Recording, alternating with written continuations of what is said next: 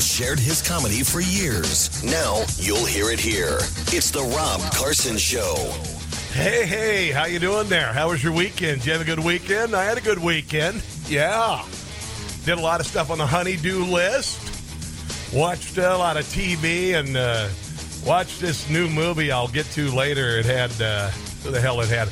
I don't know. It was a my wife and I watched it last night. I'll get into it uh, very shortly. It was a woke movie, and uh, it was so terrible uh, that uh, literally we, we kind of sat there and were polite to one another till toward the end of the movie, and finally I just collapsed and said, I can't watch this anymore. It's so ungodly terrible. Uh, I'll get to that uh, very shortly on the show, but a lot of things, you know, it's kind of weird how um, how when things change, they become conspicuously absent from the news media and from social media. And this happens for a reason. For instance, uh, where I live right now, last week it was hot and dry. And I live in the middle of uh, of America in uh, Kansas area, right near Kansas City, right? So uh, it was hot and dry. And the weird thing is, um, that happens every summer here. Yeah, pretty much. It's hot and dry here. In fact, uh, a good part of America is hot and dry during the summer. It's very, very rarely hot and wet. It's more hot and dry. It always has been. And you get just enough rain you know, generally to uh, make the crops grow and all that. And every once in a while, there's a year where they don't get the rain they need for the crops. And, and it happens. It's not global warming. Otherwise, uh, honestly, this would have started years ago. We wouldn't have any corn or wheat or anything growing at all if the world was uh, falling apart like the Democrats like to say it is. But this week, oddly enough, today it is a little cooler and it's been raining.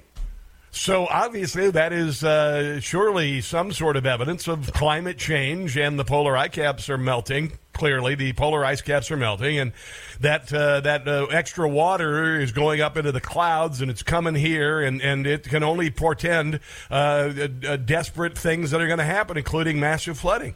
That's the way. So we got to stop driving cars, I guess. So you know, that's one observation I made this week is that yesterday it was uh, hot and dry. Today it is cooler and wet. So that is obviously a climate change, and you need to stop driving your car. Or maybe it's just what happens. Another thing that is conspicuously uh, absent this week is uh, all the stories about Europe being on fire. Last week it was hot and dry in Europe, and then uh, today we're not seeing a whole bunch of stuff on uh, the. Uh, you know, it's like God taking a microscope, scope like in uh, Bruce Almighty, and pointing it at Earth into one place that gets really hot, and then of course the left immediately says, "Oh my God, it means the whole world is collapsing." When the rest of the world isn't hot and dry. If the whole world were hot and dry, then we'd have a problem but it's not generally that way because there's this big uh, ball of uh, helium in the sky 93 million miles away, and it, and it exerts enormous amounts of uh, energy that comes here, and our planet kind of deals with it in its elliptical orbit and all that. And some days it's hot, and some days it's cold, and some days it's hot, and some days it's not, and all that stuff. It's, it's funny. It's funny, and and oddly enough, uh, life has kind of existed on this planet for billions of years, I guess. And uh, suddenly, for some uh, for some inane reason, everything's changing because, you know, somebody drives a car. Another thing that's uh, conspicuously absent this summer from media coverage is Joe Biden's obsession with ice cream. If you notice that, nobody gives a rat's behind what uh, Joe Biden's eating as far as ice cream is concerned. Last year at this time, my God, it was the dear leader has chosen a flavor. We must all eat the same flavor because our dear leader likes chocolate chocolate chip or whatever the hell he likes. This summer, we've got people getting their, their selfies taken at Brandon Falls, which is in Delaware, which is where Joe Biden fell off his bike. so no more ice cream videos. The the dear leader uh, does not uh, does not garner the attention he did last year, and nobody gives a rat's behind about it. Another thing that's kind of missing. I don't know if you noticed this. This is not really political, although I did hear that the uh, the mainstream media and big social media were going after abortion disinformation, which means they literally are going after uh, these uh, pro life uh, abortion crisis centers around the country, these uh, these uh, pregnancy crisis centers around the country, because the Democrat Party is evil, and they want to go after uh, organizations that help women in a crisis pregnancy. And and Liz Warren wants to shut them down. These people are evil, really, really freaking evil. And so I noticed this summer.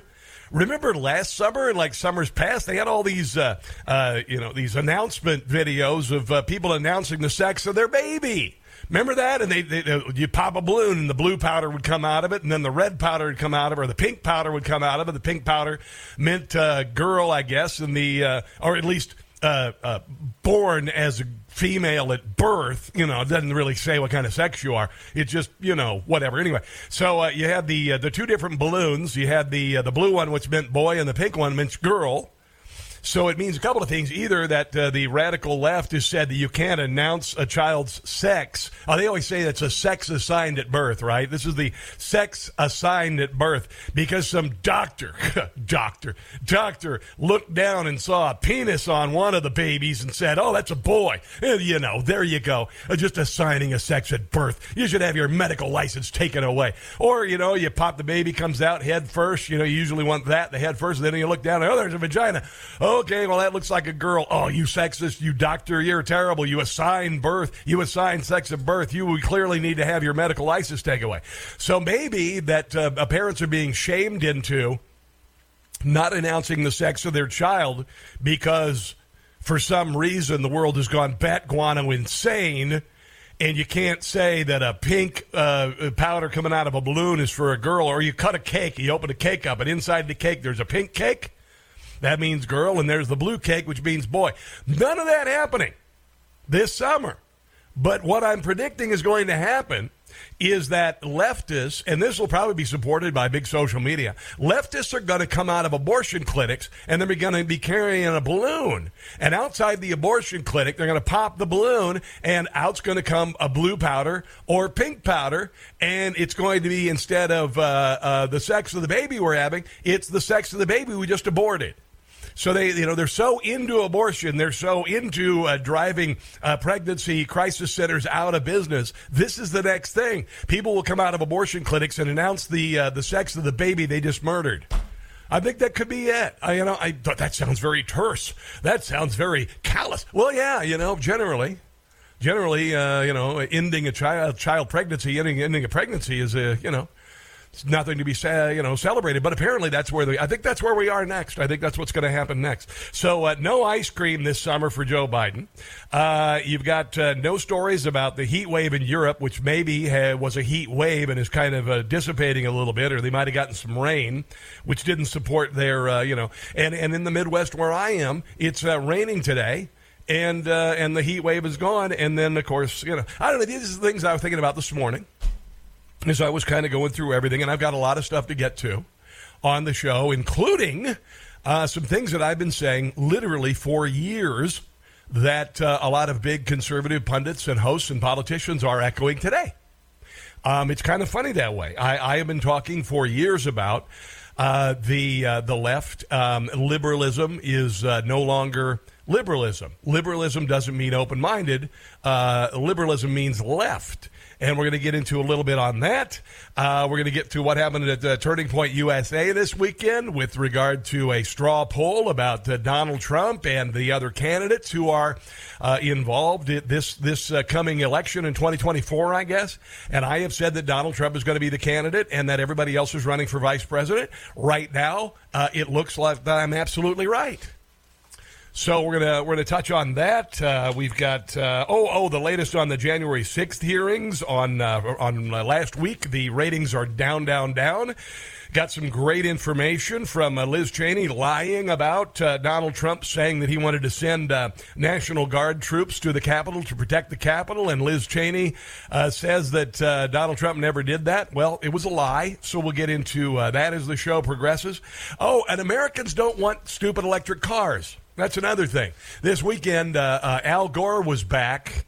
Um, he's a billionaire because of climate change and uh, and parroting falsehoods about the last 50 years of climate uh, idiocy and panic, which has uh, told us that the Earth was freezing and then warming and then acid rain, and now it's just climate change, which would allow places like where I live to be hot one day and uh, cool and wet the next day. And Al Gore says that's all because of climate change when it's absolutely natural. But we'll get to uh, Al Gore and and uh, the crumbling narrative with regard to uh, global climate change, monkeypox today. Oh, I've got some news about COVID, uh, including Anthony Fauci finally admitting, yeah, it probably came from a lab in China that he probably funded. And then we've got another uh, uh, another official, Deborah Birx, saying that uh, yeah, the vaccines never worked, which would explain why Joe Biden has uh, has been double vaxxed and double boosted and managed to get uh, COVID. So uh, we got all of that, and I want to mention one other thing here in this in this first monologue. And trust me, I'm gonna I'm gonna tie this all together. We'll tie this all together as the show progresses with lots of audio and commentary and, and comedy. But isn't it funny when prominent Democrats get COVID? It's always very mild symptoms. Have you noticed that? When when Joe Biden gets uh, COVID, it, it's always very mild symptoms. He's got some sniffles, you know. Whenever it's whoever, they that's got some sniffles. But when it's a Republican, you know, like the uh, what was it, the uh, the uh, uh, governor of West Virginia, we had him on the show, and he's like, "Man, I thought I was going to die." And and I've got a uh, my newly found biological sister who I uh, discovered because of uh, uh, because of DNA and and you know that I found out that I have biological family and my biological sister sick as hell with COVID. But it's kind of funny whenever Democrats get it, it's very mild. When everybody else gets it, it sucks. And I got to tell you, when I had it, it really sucked. Never thought I was going to die, but it really sucked. So all of that is on the uh, on the plate today. It is a buffet, if you will. The number here is 800-922-6680, 800-922-6680. We'll get things started right after this on the Rob Carson Show.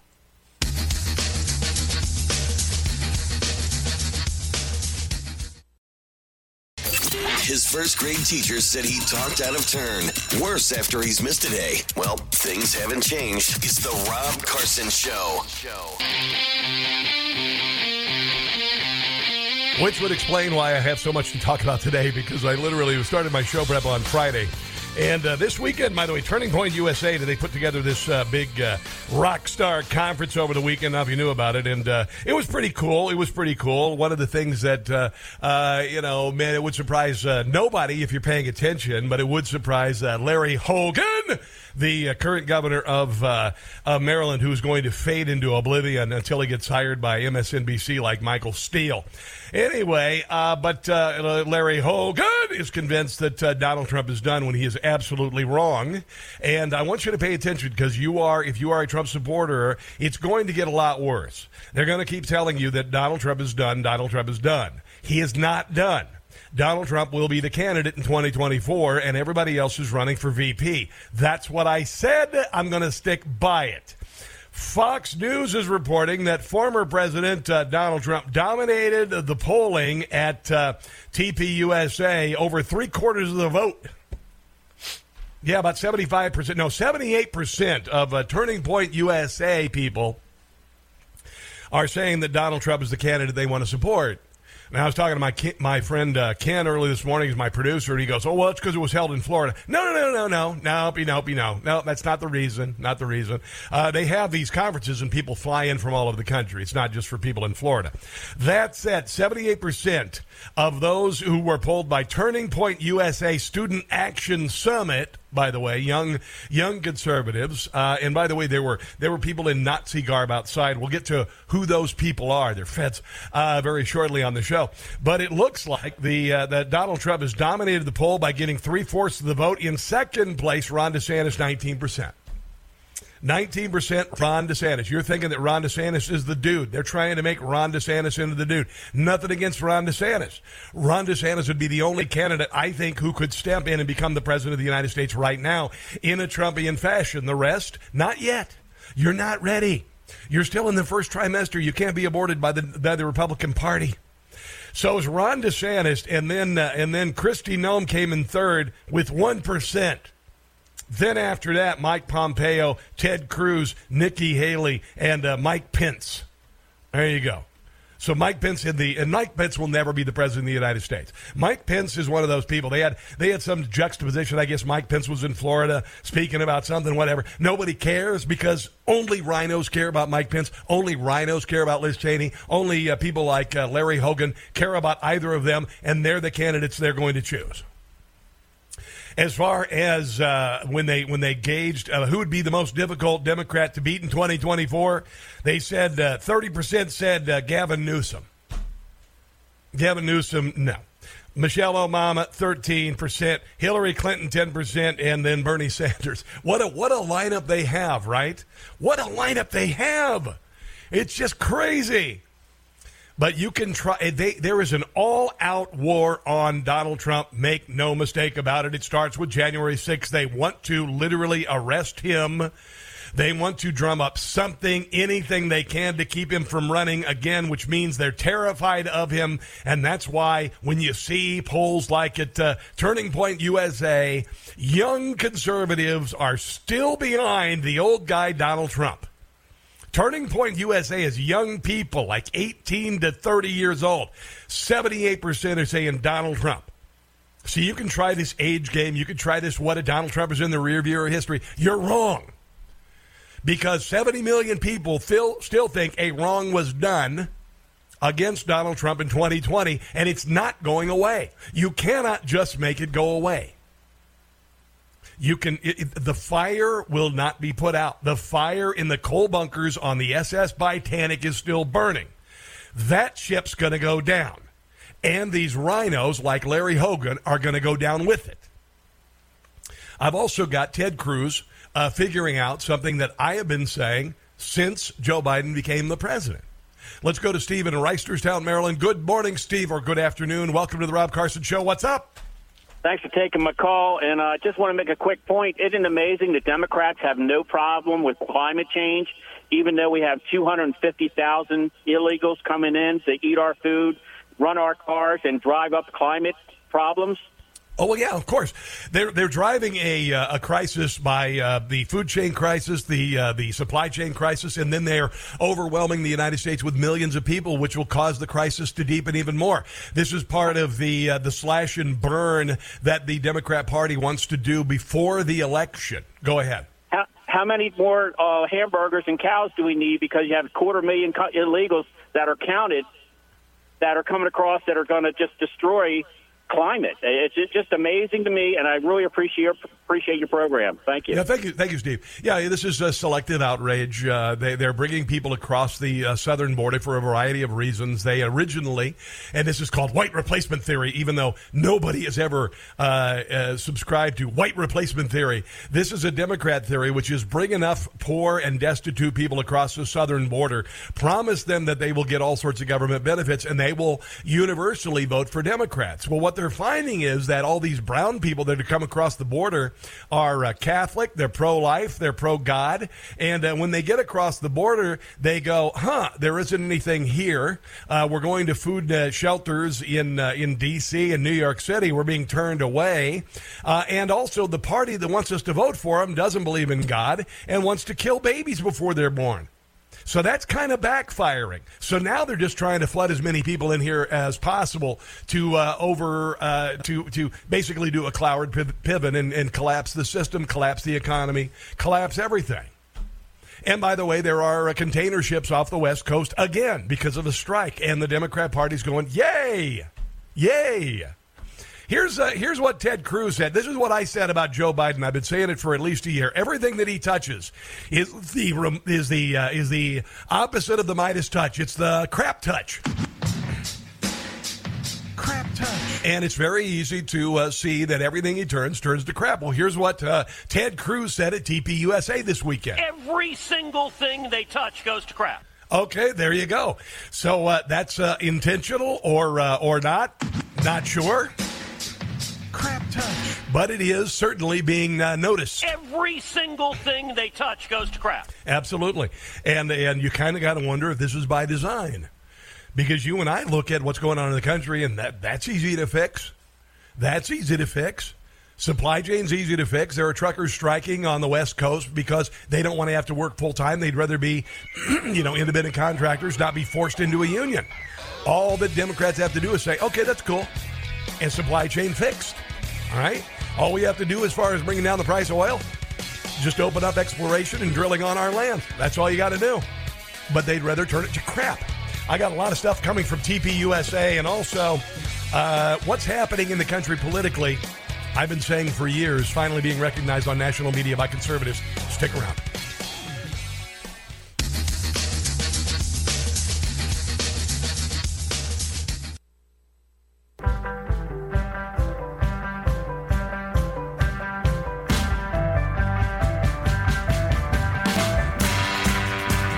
Uh, Turning Point USA had a, uh, big convention this weekend in Florida. 78% of attendees uh, in the uh, P- the uh, Turning Point USA Student Action Summit say they're going to vote for Donald Trump. He's the guy.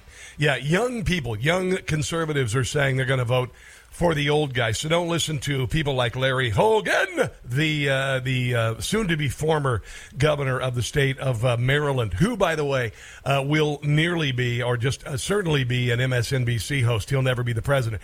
Is kind of interesting. The GOP now holds a 10 point advantage over Democrats in the upcoming congressional elections, according to a new poll. It's it's higher than that, by the way. Rasmussen, a uh, right-leaning pollster, sure, released a survey Friday that found when likely voters were given the generic choice of voting either Republican or Democrat, 49% of respondents opted, opted for the GOP candidate, compared to just 39% who indicated they would go to the, with the Democrat. And I have said that uh, a lot of people are moving away from the Democrat Party because of all the nonsense. And if you think that if 80 to 85% of the American people feel that the country is going in the wrong direction, that means a whole lot of Democrats are saying that they don't agree with Joe Biden, they don't agree with the lurch left by the Democrat Party. Now, I'm going to get into this very shortly because Ben Domenech was on uh, with Mark Levin last night, and he actually parroted some things I've said about the Democrat Party right now and the last 30 years. And I've been right about it. And finally, this is starting to be echoed around the uh, conservative blogosphere. This is Ted Cruz, by the way, this weekend. He also said that everything that uh, Joe Biden turns to crap. Here is Ted Cruz talking to Turning Point USA this weekend. To bring a word of hope, the first thing I want to say is America is in crisis. This is not normal. We have a president who shakes hands with the empty air. This is why 80% of Americans are saying the, the country is going in the wrong direction. One of the many reasons. We have a president who talks to the Easter Bunny.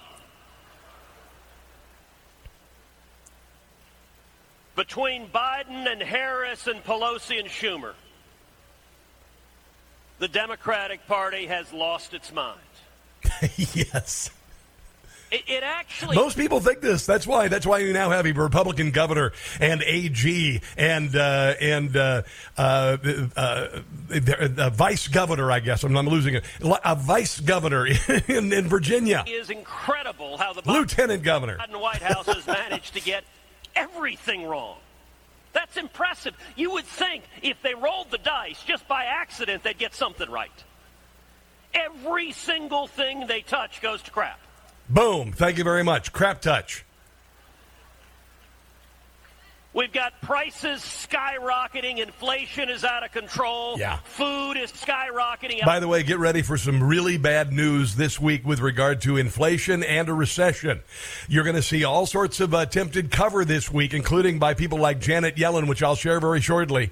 Uh, there is some very bad news for the economy coming this week. Be ready for it. Electricity is skyrocketing. Healthcare is skyrocketing. It is so bad, Antifa can't afford bricks. That's true. That's absolutely true. It's kind of funny. And again, you know what? Antifa's trying to set fire to the country. Uh, the left is trying to set fire to the country, but this year their matches are wet. Yeah. And you want to know something very interesting? You've got this uh, this January 6th committee going on.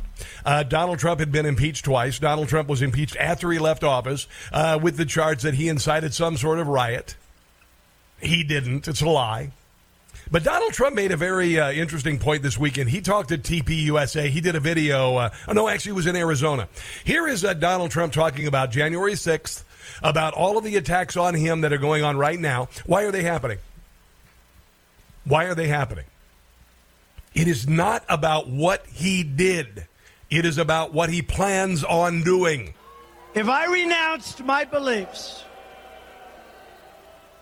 and if I agreed to stay silent, and if I stayed home and took it easy, if I announced that I was not going to run any longer for political office, the persecution of Donald Trump would immediately stop. You know it has that. nothing to do with what Donald Trump did.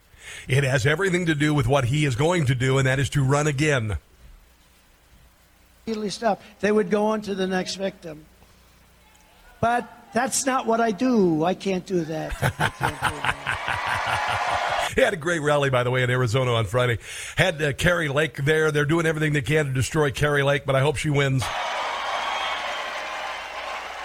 And here is uh, Donald Trump talking about the possibility of running again. This will, of course, mirror what happened at Turning Point USA, where 78% of young people say they're going to vote for Donald Trump, and Ron DeSantis comes in second, running for vice president at 19%. And in many ways, and I can say that truly in your state, in many ways, the rhinos are worse than the Democrats. Let me tell you that. I ran twice, I won twice, and did much better the second time than I did the first, getting millions more votes. Yeah, but Joe Biden got 81 million votes, and uh, that kind of tailed off pretty quick, didn't it? 2020 than we All that support, all those 81 million people. got in 2016. And likewise, getting more votes than any sitting president in the history of our country by far. Yeah, but an 81 year old brain addled uh, bureaucrat who's been in Washington, D.C. for 50 years beat uh, Barack Obama. Weird.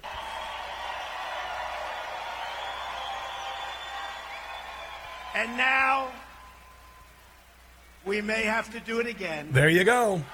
There you go. He is absolutely right.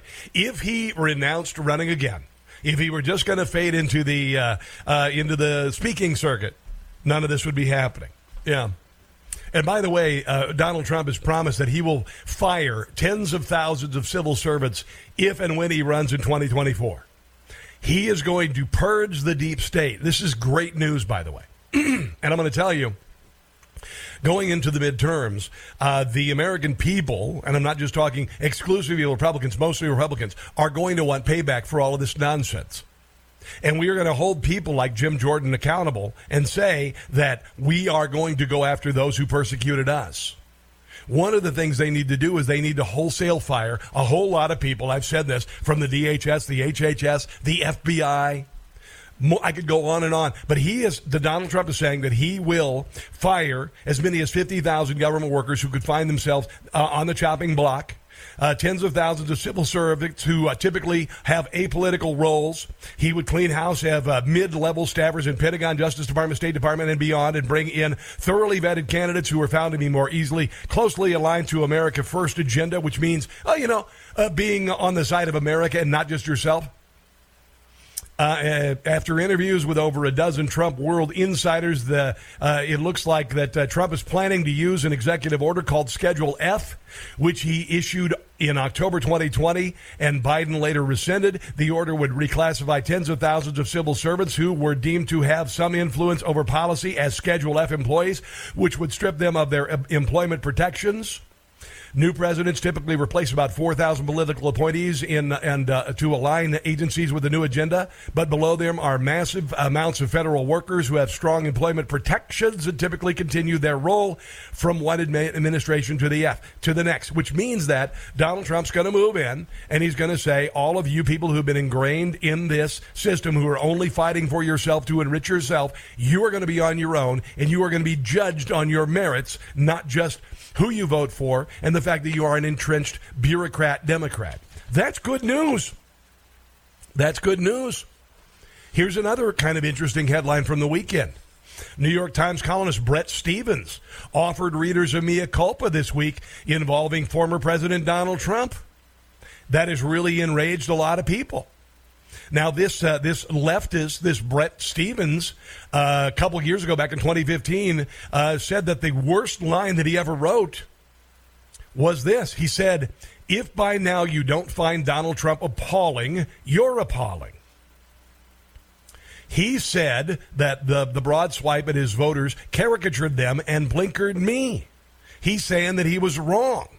Stephens then point, pinpointed one of the central reasons uh, Trump won in the 2016 presidential election, why so many Americans still support him. Trump supporters viewed him as the antithesis to elitism, which for years has been forcing its agenda on average Americans. I go back to this story that I just said. These are people in government who have been guiding policy away from the American people, only protecting itself, the 50,000 employees that I've been talking about. Trump supporters view him as the antithesis to elitism, which has for years been forcing its agenda onto average Americans. That's what I said. Donald Trump is there to clean house. Donald Trump is our hero. The reason why we consider him a hero, and I'm not saying he's the only reason we vote, we just like his agenda. We want him to do what I just said, which is to clean house. Back to uh, uh, this guy, the New York Times, Bret Stephens. I could have thought a little harder about the fact that in my dripping condescension towards his supporters, I was also confirming their suspicions about people like me. People who talked a Hold on one second. A good game about virtues of empathy, but practice it only selectively. People unscathed by the country's problem, yet unembarrassed to profound, uh, propound solutions. Uh, like, for instance, Pete Buttigieg.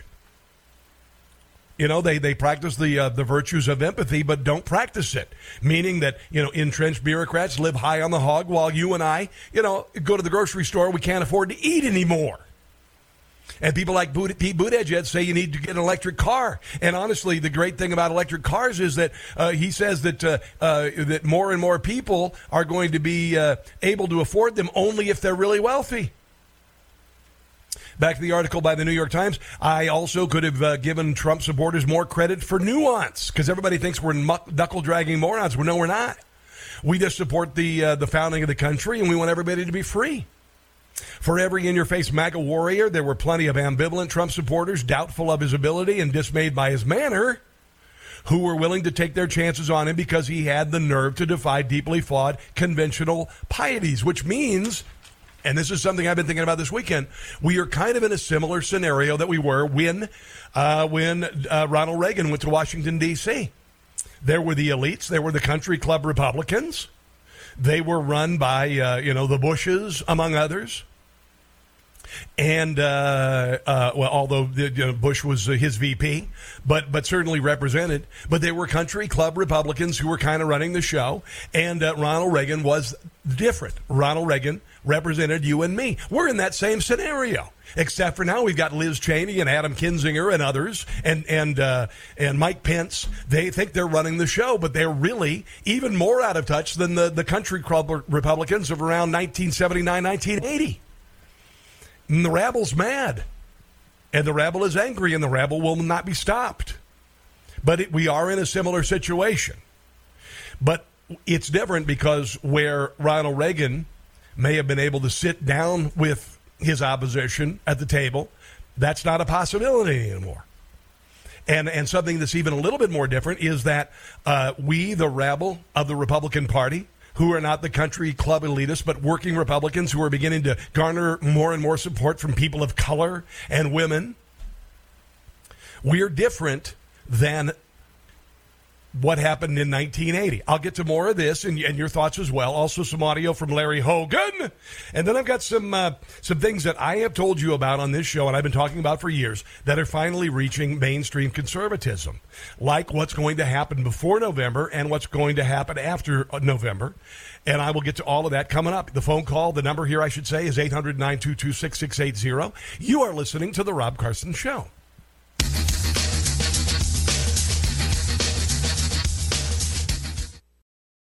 If you're down with trigger warnings, you might want to listen to something else. It's the Rob Carson Show.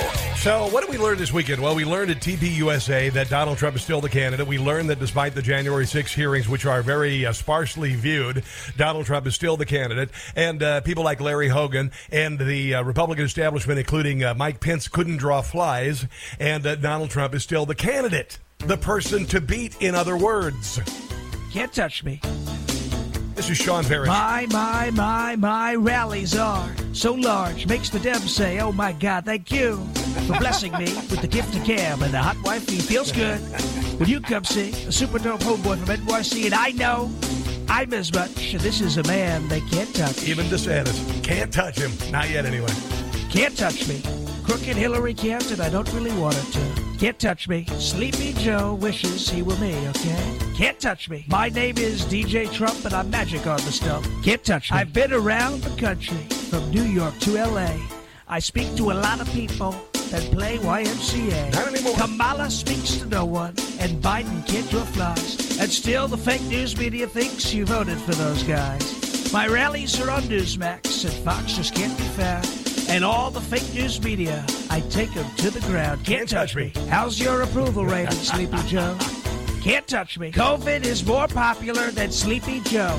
Can't touch me. I fill stadiums. Sleepy Joe can't fill a shoebox. Can't touch me. Together, we're going to save America, believe me. And it's not necessarily about uh, Donald Trump, because I had mentioned earlier there were those who and I looked at his tweets and found them to be offensive, etc. And then we realized that once he became the president, he became a very effective leader, and he did what he said he was going to do. Which is something that I don't believe that people like uh, uh, Larry Hogan have any intention of uh, doing, and Mike Pence have any intention of doing at all uh, Donald Trump has become a champion for the American people, not necessarily uh, Trump Republicans, but uh, people in general. And that's why so many people, like for instance, there's only 19% Hispanic support of Joe Biden right now. And why so many people walked away from the Democrat Party two years ago. But here is Larry Hogan, by the way.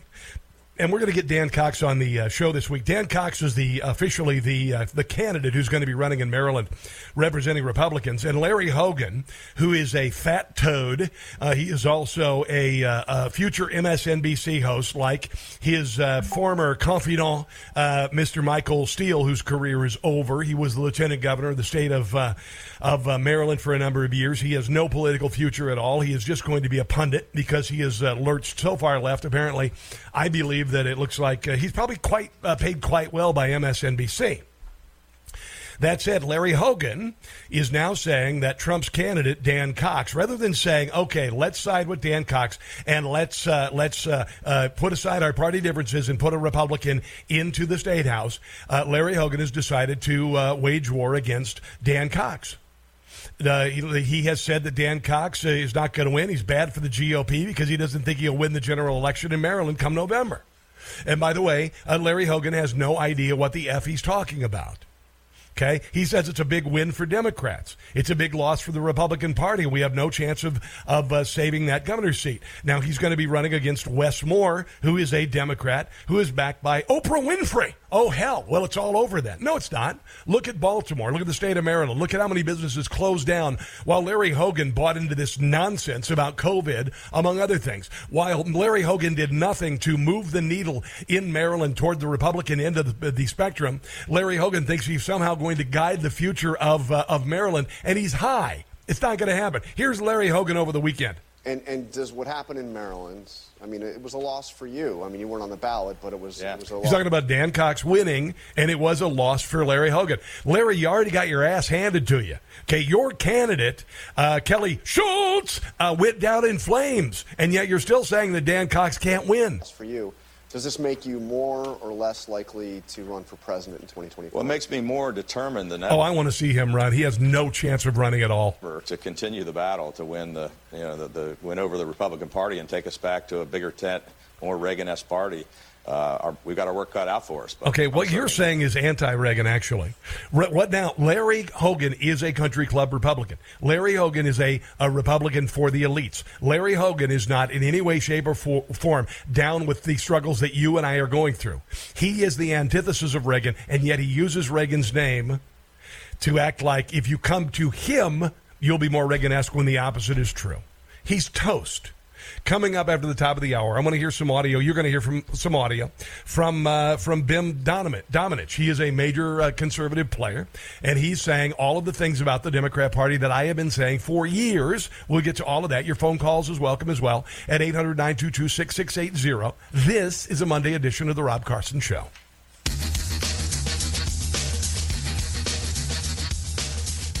Hey, guys, it's Carson for Goldco. The last time the economy looked like this, the stock market tanked 50%. The U.S. dollar lost 46% of its value, and the price of oil quadrupled. Yet, while the U.S. economy collapsed and inflation ran through the roof, the price of gold shot up 1,300%, and silver rocketed over 2,400%. So, if history repeats itself, we could see it happen again. Can you afford to miss what could be the biggest gold and silver boom of our generation? That's why I want you to visit goldco.com slash Rob Carson. Goldco.com slash Rob Carson, because when you do, you'll not only get the chance to protect your retirement savings with gold and silver, as one of my listeners, you could get $10,000 or more in free silver just for doing it. This is a rare opportunity, so don't miss out. Visit goldco.com slash Rob Carson. Goldco.com slash Rob Carson.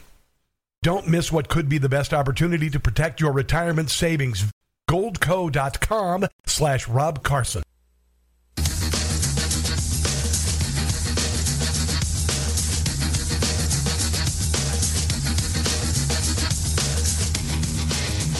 Rush Limbaugh shared his comedy for years. Now you'll hear it here. It's the Rob Carson Show. It is the Rob Carson Show, and uh, welcome, welcome to it. Hope you had a great weekend. I had a great weekend. Did a lot of the honeydew list. Uh, it went from uh, hot and dry to rainy and cool, which means uh, global climate change, and I got to buy an electric car, I guess. So weird. That's where I am anyway. It's kind of funny, kind of funny that way. Uh, I had a lot of chance to. I found something uh, actually on television uh, that would make me want to watch HGTV more with my wife. I would even watch Property Brothers if it meant that I didn't have to watch The Gray Man on Netflix. My wife and I watched this weekend. I don't know why she brought it up. We watched it Saturday night, and uh, it's this uh, new movie, and it's uh, it's got Ryan Gosling in it, and oh my god, it's so terrible. it is, you know, one of those things where sometimes you know you'll you'll agree to watch something because your spouse says, "Hey, let's watch it." And I like to say, like, if it's a chick flick, generally, and I have to suffer through it, like the movie Sweet Home Alabama, which my wife really loves. If I have to watch that movie with her, it is worth one apology. So I can really screw up. Even not like having an affair or something, I wouldn't be forgiven. But if I could, you know, screw up, like not doing something around the house or, you know, some, some whatever, lying about, I don't know what that. But anyway, uh, uh, this movie, this Gray Man, is worth a couple apologies. And it's supposed to be like an action. It was so bad. It's filled with so many cliches from action movies, and it's just it's just terrible. It's just and it's got its, its rear end handed to it uh, this weekend. Uh, with as, as, far as viewership is concerned, it wasn't at the box office officially, but uh, man, oh man, what an incredible waste of time. Uh, almost as much as the uh, the January 6 hearings, which have flopped in the ratings, by the way. They were down 11% lower than the first hearing, even though they've got a guy from ABC TV uh, putting this thing together. So it's supposed to be, you know, extraordinary and amazing and uh, earth shattering and all this, when really all it is is a bunch of Democrats and uh, no cross examinations. Kangaroo court, just like you normally see in places like, well, what was the former Soviet Union. And, uh, and Amer- the American people aren't buying it. They aren't buying a lot of this nonsense. They're not buying. They're not buying a CRT. They're not buying a no cash bail. They're not buying uh, transgendered individuals competing with girls. They're not buying it. They're not buying it. But the but the Democrat Party is down with all of it. And and all the while we have right now uh, a man who's almost 80 years old. He is showing uh, clear signs of dementia, and he has COVID which until about a year ago was assumed to be, I guess, a death sentence for someone with comorbidities like this, and also a reason to shut down the country. The president of the United States has a pandemic. He has caught a the pandemic that caused the country to shut down for months on end. That closed schools uh, in some cases uh, for two years. The president of the United States has the worst virus that the world has ever seen, and yet this weekend it's really not that big a deal. It's kind of weird that way. Last week, the world was on fire. Global warming was causing Europe to catch fire. It was hot and dry in the Midwest, which means only one thing you've got to buy an electric car. You've got to eat less. You've got to drive something else. It was a global crisis. And today, uh, you know, I guess it cooled down a little bit. Maybe got a little bit of rain, which is what happens. And this weekend, Joe Biden, who who uh, presided over, uh, you know, the lion's share of the worst pandemic in the history of the world, which was sure to kill everyone unless we closed down all of the restaurants and all the schools and all the businesses, and now this man has that same virus And it's really not that big a deal. I'm just trying to figure it out. It, it's it's almost like the Democrat Party's trying to play you, trying to make you believe in stuff that you know really isn't true and will eventually be proven false. It's kind of like that. It's kind of like they're using fear to uh, to change the way you uh, behave or how you vote. One day it's hot and sunny, so it must mean that there is global warming and you need to get an electric car. One day, the uh, pandemic is enough that you've got to shut your business. You've got to go out of business. You've got to wait for a government check. You've got to get a vaccination, dear God in heaven. If you don't get a vaccine, then, then we've got to kick you out of the military. We've got to kick you out of uh, health care. We've got to kick you out of everything. Your kid has to have a vaccine. And yet, this weekend, President of the United States, 80 years old, uh, clearly starting to walk with a stiff gait, going through the uh, the decline associated with dementia, and he's got this this virus that two years ago was a death sentence, and suddenly it's not a big deal. Another thing is this president got two vaccines and two boosters, and he still got the, the virus. And another thing we know about it is that despite what all these health professionals are telling you about the vaccine and how the vaccine, even though it won't uh, prevent you from getting the virus, which is what vaccines are for, suddenly the vaccine became something you could take if you get the virus to lessen your symptoms. And yet the president is taking Paxlovid Paxlovid, by the way, was an, uh, uh, an FDA approved medicine that uh, replaced the uh, other uh, medicines that people were getting and the government didn't approve. Paxlovid was originally a, uh, an equine encephalitis drug. And yet, there was a, a, a, vaccine or there was a medicine used a couple years ago that people were using that was also an, an equine medicine that was immediately shut down. It's kind of weird that way. And in case you didn't remember, here's the President of the United States saying that uh, vaccines were going to prevent all this illness, and yet he got it. Listen to this. You're okay. You're not going to you're not going to get COVID if you have these vaccinations. Hey, folks, guess you heard this morning I tested positive for COVID. And when people are vaccinated, they can feel safe that they are not going to get infected. Yeah. Dr. Fauci says he has COVID again. That's weird. If you've done the right thing and gotten vaccinated, you deserve the freedom to be safe from COVID 19. And this morning, I learned I I tested positive for COVID 19 as well. With three doses that have prevented not just from serious illness, but from getting this virus, this Omicron variant, and therefore giving it to others. Victorian Premier Daniel Andrews is in quarantine for seven days after testing positive to COVID. So I, am fully vaccinated. It gives me some comfort. Anthony Albanese has just tested positive for coronavirus. Uh, having received two doses of AstraZeneca, it's a very effective vaccine, protection from symptomatic illness and therefore risk of transmission to others. Yeah, yeah, it's like uh, it's like you almost been lied to. It's kind of weird that way. President of the United States last year, honestly, it was the worst virus in the history of mankind. You had to get a vaccine to keep you from getting the virus, and and suddenly this weekend, uh, you know, uh, the vaccine is completely worthless. The president of the United States has it, and it's really not that deadly. It's kind of weird how that happens, right? And yet there are people who, in this fall, this fall, it's common, guys. They're going to use either monkeypox, they're going to use whatever they can to uh, cause panic, and uh, this year you're not going to fall for it. It's kind of funny that way. Kind of funny that way. I was uh, kind of tooling around the uh, news last night, you know, and uh, and some of the things that I have said is that uh, the the class of 1968 is in its dying throes. You've heard me talk about this. I've said that the uh, the the the left when their uh, when their agenda dies, they're like movie vampires. They lash out at everything. They grab as much as they can to drag you into hell. These are all the things that the uh, the Democrat Party are doing. I've said that the class of 1968, and again, I'm not talking about people who graduated in the in 1968. I don't want to go after you. I'm the class of 1984. I'm not saying you know that everybody in the class of 1968 was a radical, but I just use 68 as the year when all of this nonsense really started to, uh, you know, hit the fan. It really started to populate uh, campuses and bleed out into uh, society. All of this BS about Marxism, about how communism hadn't been uh, tried. Uh, it had been tried, but it had not been done well. That Marxism and communism were the best forms of government. All of this nonsense.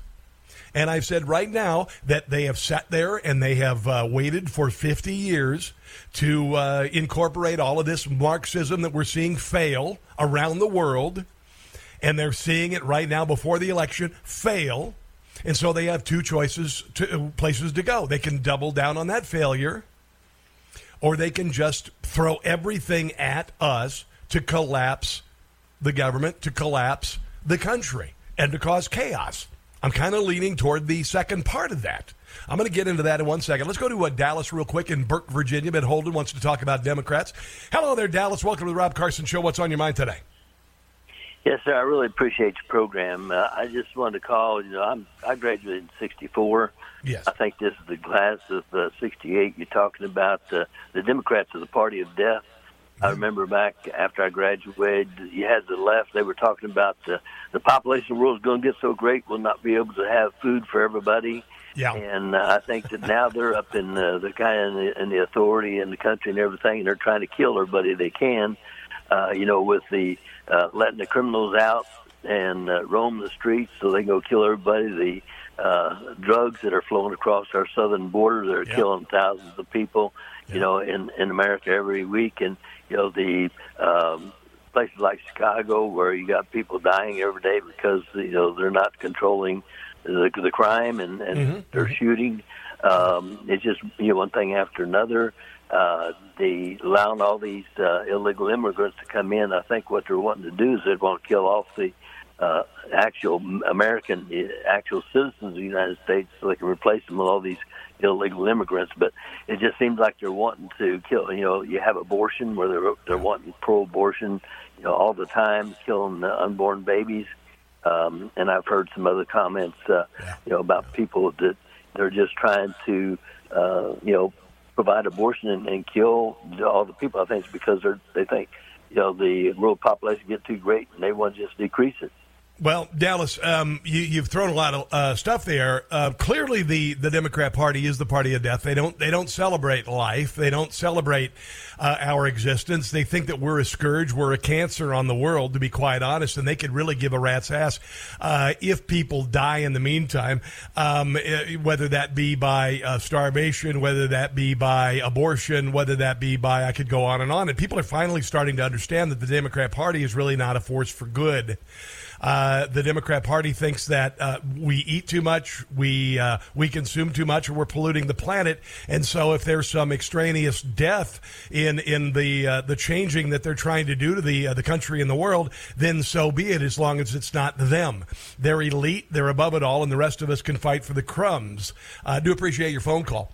Um, and, and this is you know this shouldn't come as a big surprise to you. I, I've said for years, and I'm really starting to crystallize my views that the Democrat Party has never been a party for good, a force for good, and they become even worse as time progresses. I want to get to the uh, the audio about uh, what we are dealing with coming up before November and after November, and also some things that I've said that are beginning to be uh, echoed in the conservative blogosphere. Your phone calls is welcome. Also, some uh, interesting things happening outside of uh, of what happened, Turning Point USA, and some more uh, insider information with regard to January 6th and infiltration on the way. You are listening to The Rob Carson Show.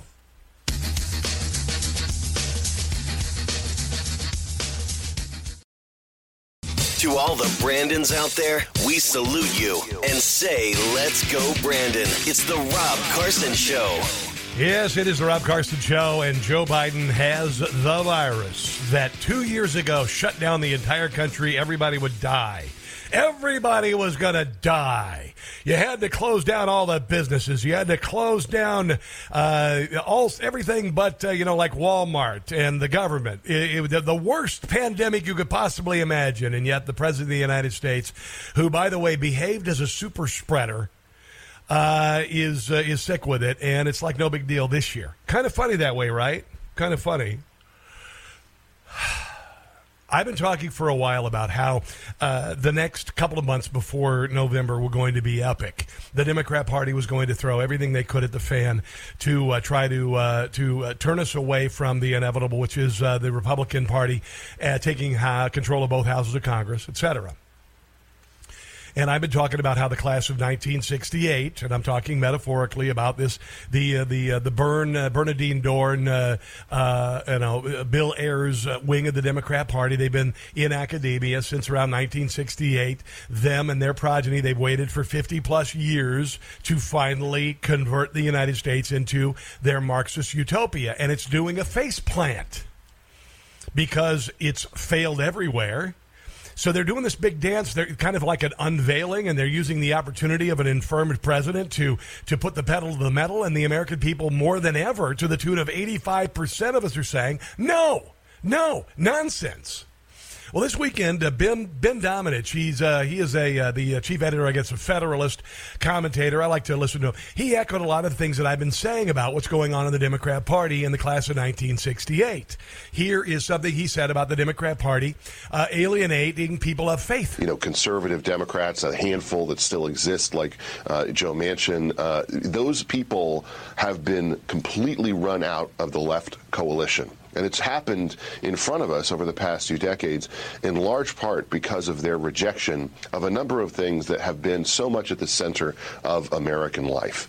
I think, you know, mostly, of course, of religion. Uh, the fact that the, Demo- the left, the Democrat Party, wants religion out of everything. And, and, I'm not talking about just public schools, separation church and state. I'm talking about everything. Democratic Party today really. That's why they're burning down churches because of uh, Roe v. Wade. Is at odds with so many religious believers across the country. It's something that they don't seem to have a problem with. It's almost like they're invested in America becoming a less Judeo Christian country. Which is kind of what, I don't know, communists do and Marxists do they just, and have done throughout history assumed it would happen. And they continue to be frustrated when they run into problems like Hispanic voters still having religious beliefs and having. Uh, what did I tell you about brown people coming across the border and the Democrat Party bringing them across the border because they think they will be Democrat voters and they get here and what they're discovering is that they come across the border and they go, We're the party, uh, we want a party that celebrates life and Christianity. Those beliefs affect their views on culture war issues, especially when it comes to saying that. And this harsh reality is finally hitting Democrats. So what they're trying to do is basically wreck the country. Boys can be girls, or having questions about abortion on demand, or really not going along with the Democratic agenda when it comes to suing the Little Sisters of the Poor, yeah. or trying to force businesses that are led by Christians to kowtow Yes. to their liberal leftist ideology. I've been saying for years the Democrat Party is morally and intellectually bankrupt. You cannot win if you are those things. Here is uh, Ben Domenech talking about the left killing liberalism. This is something that I noticed 30 years ago as a kid right out of college. Columbia, Missouri. I remember they used to be told by people in academia, oh, yeah, liberalism means open mindedness.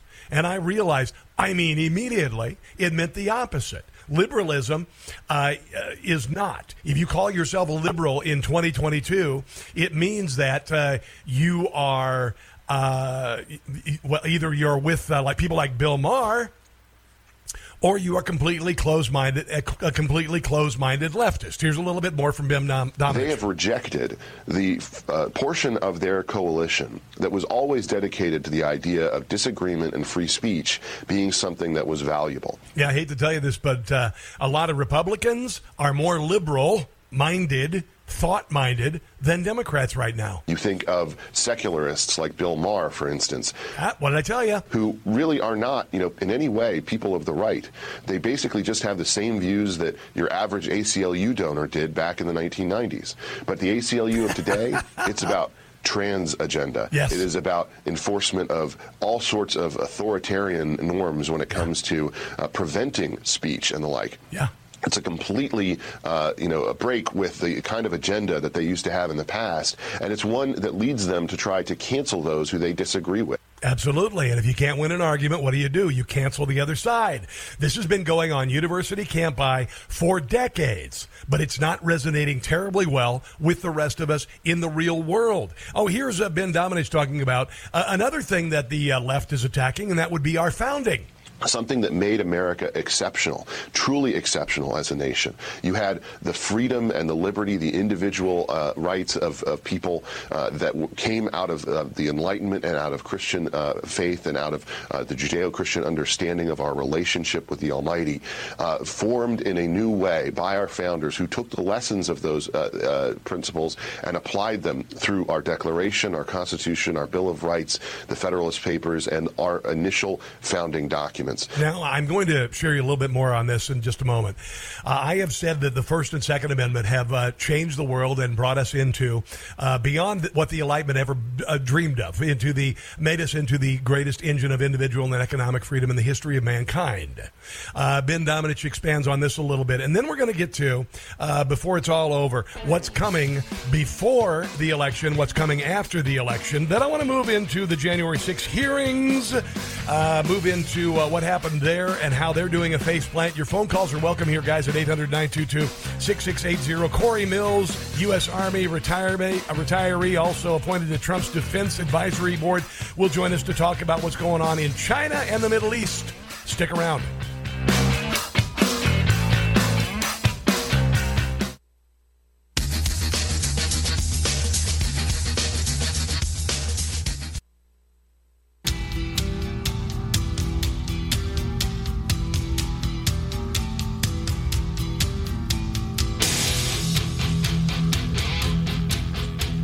Lot of stuff going on in the world right now. There's a lot of stuff going on in the United States right now. A lot of things that are kind of uh, uh, make us worry about the future.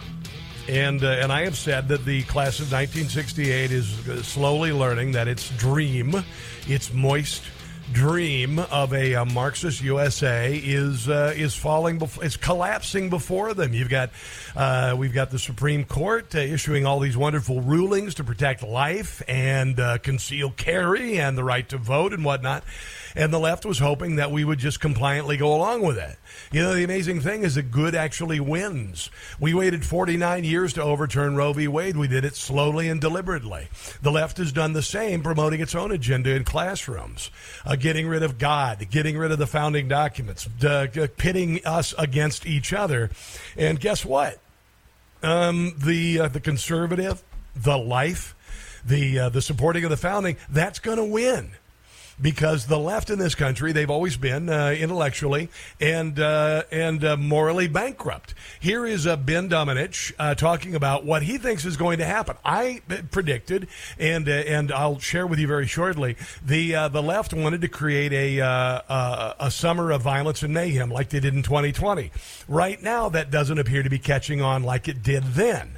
They are trying to set the country on fire, but they're discovering that their matches are wet. Here is uh, Ben Domenech. He says the uh, the uh, actual violence is going to come after the election when the Republicans clean house. This is the difference between then and now. They stopped pretending. They stopped pretending to be, uh, you know, a pro-American party, one that you know honored the f- the flag, respected the Bible. Why 85% of the country feels like we're going in the wrong direction with Joe Biden and his party in charge supported cops and firemen in the military, and they started to be. On- They've gone after everything, everything that we hold dear. Did they think this was going to work? Yeah, they actually did. Honest about what they really believe, that they right. believe the children right. belong to them and not to the family, and that uh, and that all of these things need to be eradicated. The Democratic Party right now is a coalition that is incredibly, I think, shrinking. It's going to go through a wilderness period, and it's going to be. And it's also, I might say, uh, the same could be be said for the rhino into the Republican Party. Those people who are supported, well, for instance, uh, Larry Hogan, uh, Mike Pence, they are going to die a slow death uh, politically. Politically, I said politically, just like the left in this country is. Very dangerous during that period, I think, uh, in a lot of unexpected ways. And so the conservatives, but also those who are not even conservative, but just allied on these issues, need to be prepared for how radical the left is going to be when they respond to losing, when the voters turn away from the radicalism of their agenda. Now, you've seen little uh, attempts at trying to set the country on fire, whether that be Akron, Ohio, with a fake uh, race crime, a police officer uh, shooting a shooting a man who led them on a high speed chase and had a gun. They tried it there. They're going to try it all summer long. They tried it after Roe v. Wade. You've got attacks on churches, and you've got attacks going on with uh, abortion, or I should say, pregnancy crisis centers around the country. Again, attempting to ignite a fire that isn't catching fire. Their matches are wet. And here is the pièce de resistance. Last night, Ben Domenech talking to Mark Levin about the death throes of the class of 1968, again, which is something I've been talking about for a long time. And I think that one of the big things that the Democratic Party is about today is that level of leftist authoritarianism, seeking to shut down anyone who will take opposition to them because they truly believe the arc of history favors them, that they are, are They are absolutely wrong because they're morally and intellectually bankrupt. moral betters, that they have a new religion that we all have to bow to. And unfortunately for them, America is still America, and Americans don't really get along with people telling them, ordering around, bossing them around, and telling them what to do. Yeah, like shut down your business because of COVID. And the contingent of Americans who stand up, the people who take issue with them and understand the crisis that they represent for our country, they are ones who are not going to be easily moved. They are not just on the right, they are across the country, they are political independents and others. What did I tell you? 85% of us think the country's going in the wrong direction. Joe Biden brought us together against him. And I think that's a big part of the reason that Democrats have lost the plot. They're doing all these things desperately, trying to hold on to power, trying to use it to the nth degree before they get pushed out this November. Uh, and it's almost. Uh, uh, uh, what did I say? They were going to throw everything at the wall to see if it sticks before November. the last gasp for boomer leftism who believed that they had, had a charted path to, toward the future and are now infuriated to find that there's some Americans who don't want to go that same way. All right, here, listen to this. This is what I said. The class of 1968. They've waited for this moment for 50 plus years, and it's doing a faceplant. Listen. Before they get pushed out this November, uh, and it's almost a last gasp for boomer leftism who believe that they have He says boomer leftism. I say class of 1968. had a charted path to, toward the future and are now infuriated to find that there's some Americans who don't want to go that same way. And what did uh, Mark Levin say about Ben Domenech, echoing what I've been saying for years? I'd say that's the best synopsis I've heard in a long time. Well, thank you very much, Mark. I greatly appreciate it. What we have to do now is when they attempt to attack churches or they attempt to attack uh, uh, pregnancy crisis centers, um, we protect those uh, if we have to physically. Uh, I've got a friend who lives in Pittsburgh. He and his friends are concealed carry uh, permit holders, and they are protecting their church. And if somebody attempts to break into their church and burn it down, uh, that person is going to end up getting hurt. Yeah, and that's what we're going to have to do. That's what we're going to have to do. Uh, let's move on to the uh, January 6 hearings uh, last Thursday. And, um, you know, it, it- basically, they're going to do everything they can to prevent Donald Trump from running for president. You already know this. You already know this. It's whether or not they they uh, actually do try to arrest him, something like that. Then things are really going to fall apart. But right now, it doesn't appear that the American people are interested whatsoever. And no matter what the January 6 hearings do, I mean, literally, how long have they been on TV, guys? Five weeks, six weeks? And how has the needle changed? Is there an uprising right now in the country where people are saying, you know, yeah, Donald Trump tried to steal everything. He tried to steal the election. He tried to, uh, he tried to subvert the uh, the Capitol. He tried to uh, uh, take over the country. Well, none of those things are true. If they were true, then Donald Trump would have, and, and I heard uh, people saying this this weekend, uh, Donald Trump would have then called out the National Guard to come to the Capitol, defend the Capitol, defend him. Donald Trump would have continued the insurrection after the supposed 87 minutes. If it were really an insurrection, then Donald Trump, surely as the president of the United States, could have uh, rallied forces in the country to come defend the Capitol and take over the government. But he didn't do that, did he? So your argument about uh, uh, an insurrection is moot.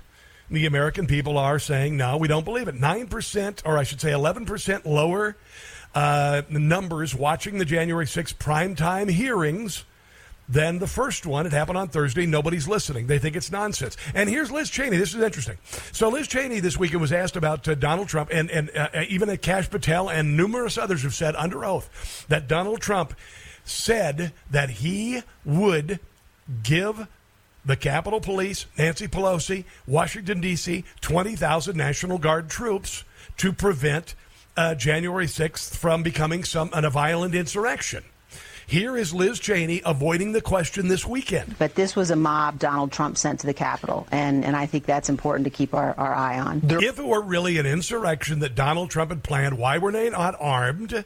Why did he stop after 87 minutes? It's because it wasn't an armed insurrection uh, and it wasn't planned by Donald Trump. There are several witnesses uh, who say they met with President Trump on January 4th, and he offered some 20,000 National Guardsmen. Yep. Several witnesses who have said under oath, including Kash Patel, that uh, 20,000 troops were offered by Donald Trump. Here is Liz Cheney attempting to say, no, that didn't happen. And she only has one turncoat saying that this never happened. Uh, to protect the Capitol building on January 6th, but the offer was rejected.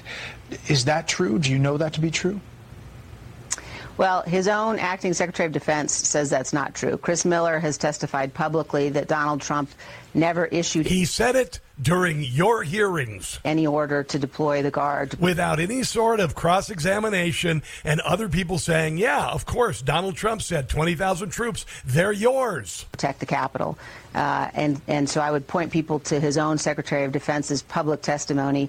And we also know that on January 6th, while the attack was underway, uh, Donald Trump did not place a single phone call to anyone at the Pentagon. He didn't place a single Which phone call to anyone at the Justice Department to which would mean that he didn't try to rally any anyone from the Demo- uh, from the uh, Defense Department to come and uh, do a complete uh, insurrection. If Donald Trump wanted to actually do an insurrection where he overtook the government, he would call the Pentagon to say, "I, as the President of the United States, insist that you be."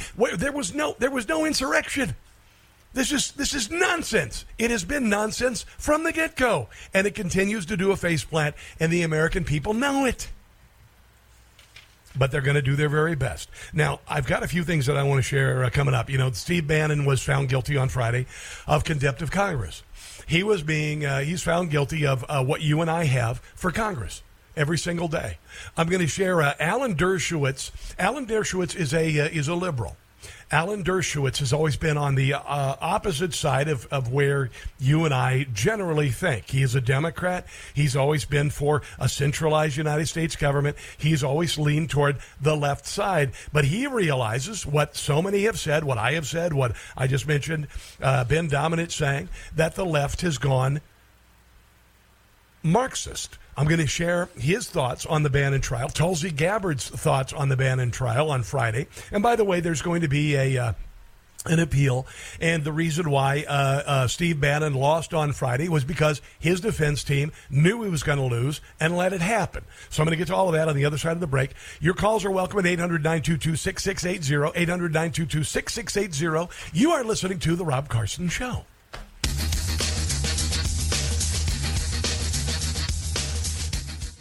I will take care of this. I will end this. I will make sure we have a plan. He got 81 million votes. Yeah, right. It's the Rob Carson Show. Don't worry.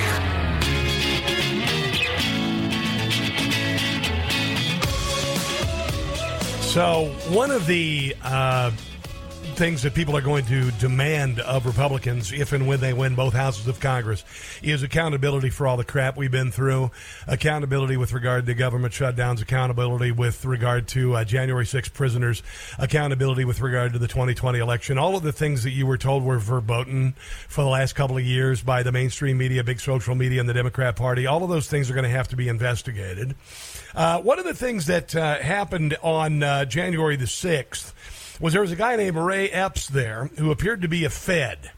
And uh, he wanted people to go into the Capitol. Now, you've seen the, the footage on the uh, night of the 5th saying, we got to go into the Capitol tomorrow. We saw the footage the next day of him, uh, you know, you got to go into the Capitol. The, strangely enough, there are no prisoners in uh, Washington, D.C., who are being held for the January 6th insurrection who are as ho- high profile uh, with regard to telling people to go in and actually commit a crime other than people like Ray Epps. Ray Epps uh, was on the uh, the FBI's most wanted list for about a millisecond, and then suddenly was just able to walk away.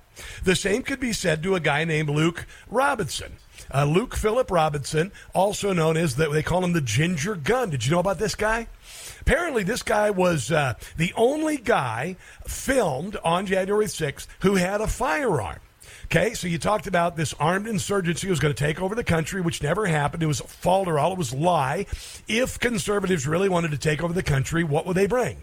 they would bring weapons. So the only person actually who saw who had a gun uh, showed it accidentally. It was it was uh, under his uh, his clothes, presumably, in some sort of a holster on his side.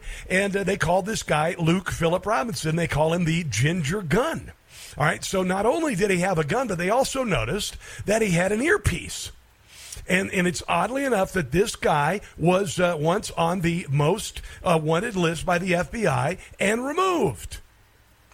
Well, apparently, some, uh, uh, I guess, uh, wannabe journalists decided to set up their own little, um, I guess, uh, a sting operation. This uh, Micajah Jackson, former U.S. Uh, Mar- Marine War veteran, decided to um, Uh, to interview this guy, this uh, this uh, Luke Philip Robinson, and they, they set up kind of a sting. They they met him to, to buy a bicycle, and they they confronted him about wearing a gun and and having a piece. Ray Epps. Because we knew we knew you were at the Capitol, and we weren't sure if uh, you had an earpiece and a firearm, man. That's that's a you had a firearm on federal property. That's serious stuff. I got charged with a misdemeanor for parading and picking. And now, uh, Micajah ja- uh, Jackson, the U.S. Uh, Marine veteran, pled guilty to one charge in November, which was parading, demonstrating, or picketing at the Capitol building. All right. Now, he was sentenced to 90 days in a halfway house, three years of probation, and uh, $501,000 fines. He decided to go after this uh, this guy, Luke Philip Robinson, who literally had a gun at the Capitol. Now, he did this uh, surreptitiously. He went to him to say, "Hey, man, I just want you." You to know that people might be looking out for you because you had a gun. But actually, he just wanted to confront him as, as to why he wasn't still on the FBI most wanted list. a firearm, man. And I met you 10 days after the FBI came to my house on April 3rd. Okay. I mean, what's going on, man? All right, yeah. What's with the earpiece at the Capitol? Where, who were you talking to? Who were you talking to? And like Ray Epps, he's not doing interviews with the press. I wonder why that is. want to buy this bike or not? No, thank you. He goes, Are you going to buy this bike or what? Because, see, this guy who was arrested, Micajah Jackson, decided to confront Luke Philip Robinson, uh, saying he's going to buy a bike. They met at a parking lot, and instead, uh, Micajah said, uh, set, set Luke up, said, Hey, man, just want to know why you had a gun, why you're wearing an earpiece. And then uh, he said, Oh, yeah, well, the reason why I'm doing this is because they might be uh, looking for you. Who were you talking to at the Capitol of the earpiece? Hey, man. He- we're just trying to figure out what's going on. Luke Robinson, number 343, removed from the FBI wanted list. Ten days after the cap, uh, ten days after the FBI came to my house, I met Luke on April. This is uh, Jackson talking. Third, 2021, and two weeks ago, I found out Luke Robinson was removed from 343 on the FBI most wanted list. And he seems he's a nice guy we just want to know what's going on. He had a firearm on him on federal property and an earpiece, and he was removed from the Capitol. We don't know what's going on, brother, but we just want to figure it out. If you, hey man, if you're in serious stuff, you got to get a lawyer. You now, Luke Philip Robinson is in on it. You see, he's in on the whole deal, and he's being exposed here, which is why he's not talking. Figure it out, man. This is. Uh, we want you to be safe. I know who you are. You're. Are you cooperating with the FBI? I, I just don't really want to I really don't want to talk. From the list. Yeah. It's a setup, yeah. It's a setup. It's a put on. It's a shakedown. Uh, the same thing happened, by the way, this weekend at uh, the Republican conference. I'll get to uh, some of the people who are outside wearing Nazi garb. They appeared to be uh, feds as well. Then also, I want to move into uh, what's coming this week as far as an announcement from the White House with regard to a recession. It's actually happening, and it's going to be worse than you think and they're getting you ready for it. I'll get to all of that. Your phone calls as well at 800 922 6680. This is The Rob Carson Show.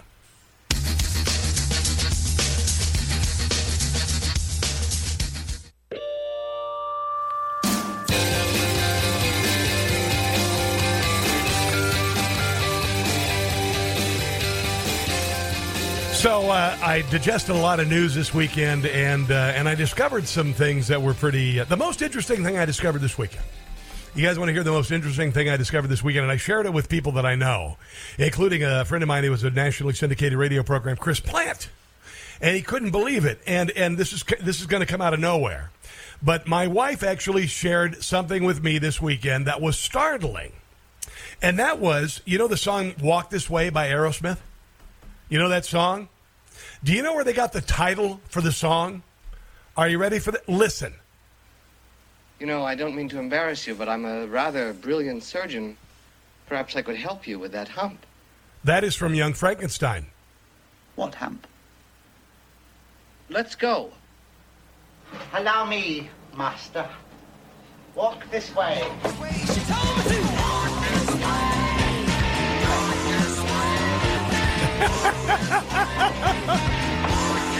I know this is apropos of nothing, but I thought I would share with you as one of the most interesting things that I heard this weekend. Walk This Way by Aerosmith came from Young Frankenstein. All right. Uh, that was the non sequitur. We're going to get into uh, the economy next hour, Steve Bannon's trial and the takeaways from that, including uh, thoughts from uh, a known liberal, Alan Dershowitz, about this miscarriage of justice. All right ahead on The Rob Carson Show. Stick around.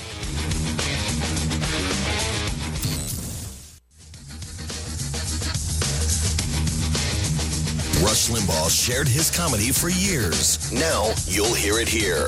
It's the Rob Carson Show. It is the Rob Carson Show. We've got uh, hour number three right ahead. Much to get to, including uh, monkeypox is here, by the way, uh, and uh, and uh, you know more panic mongering as far as COVID is concerned.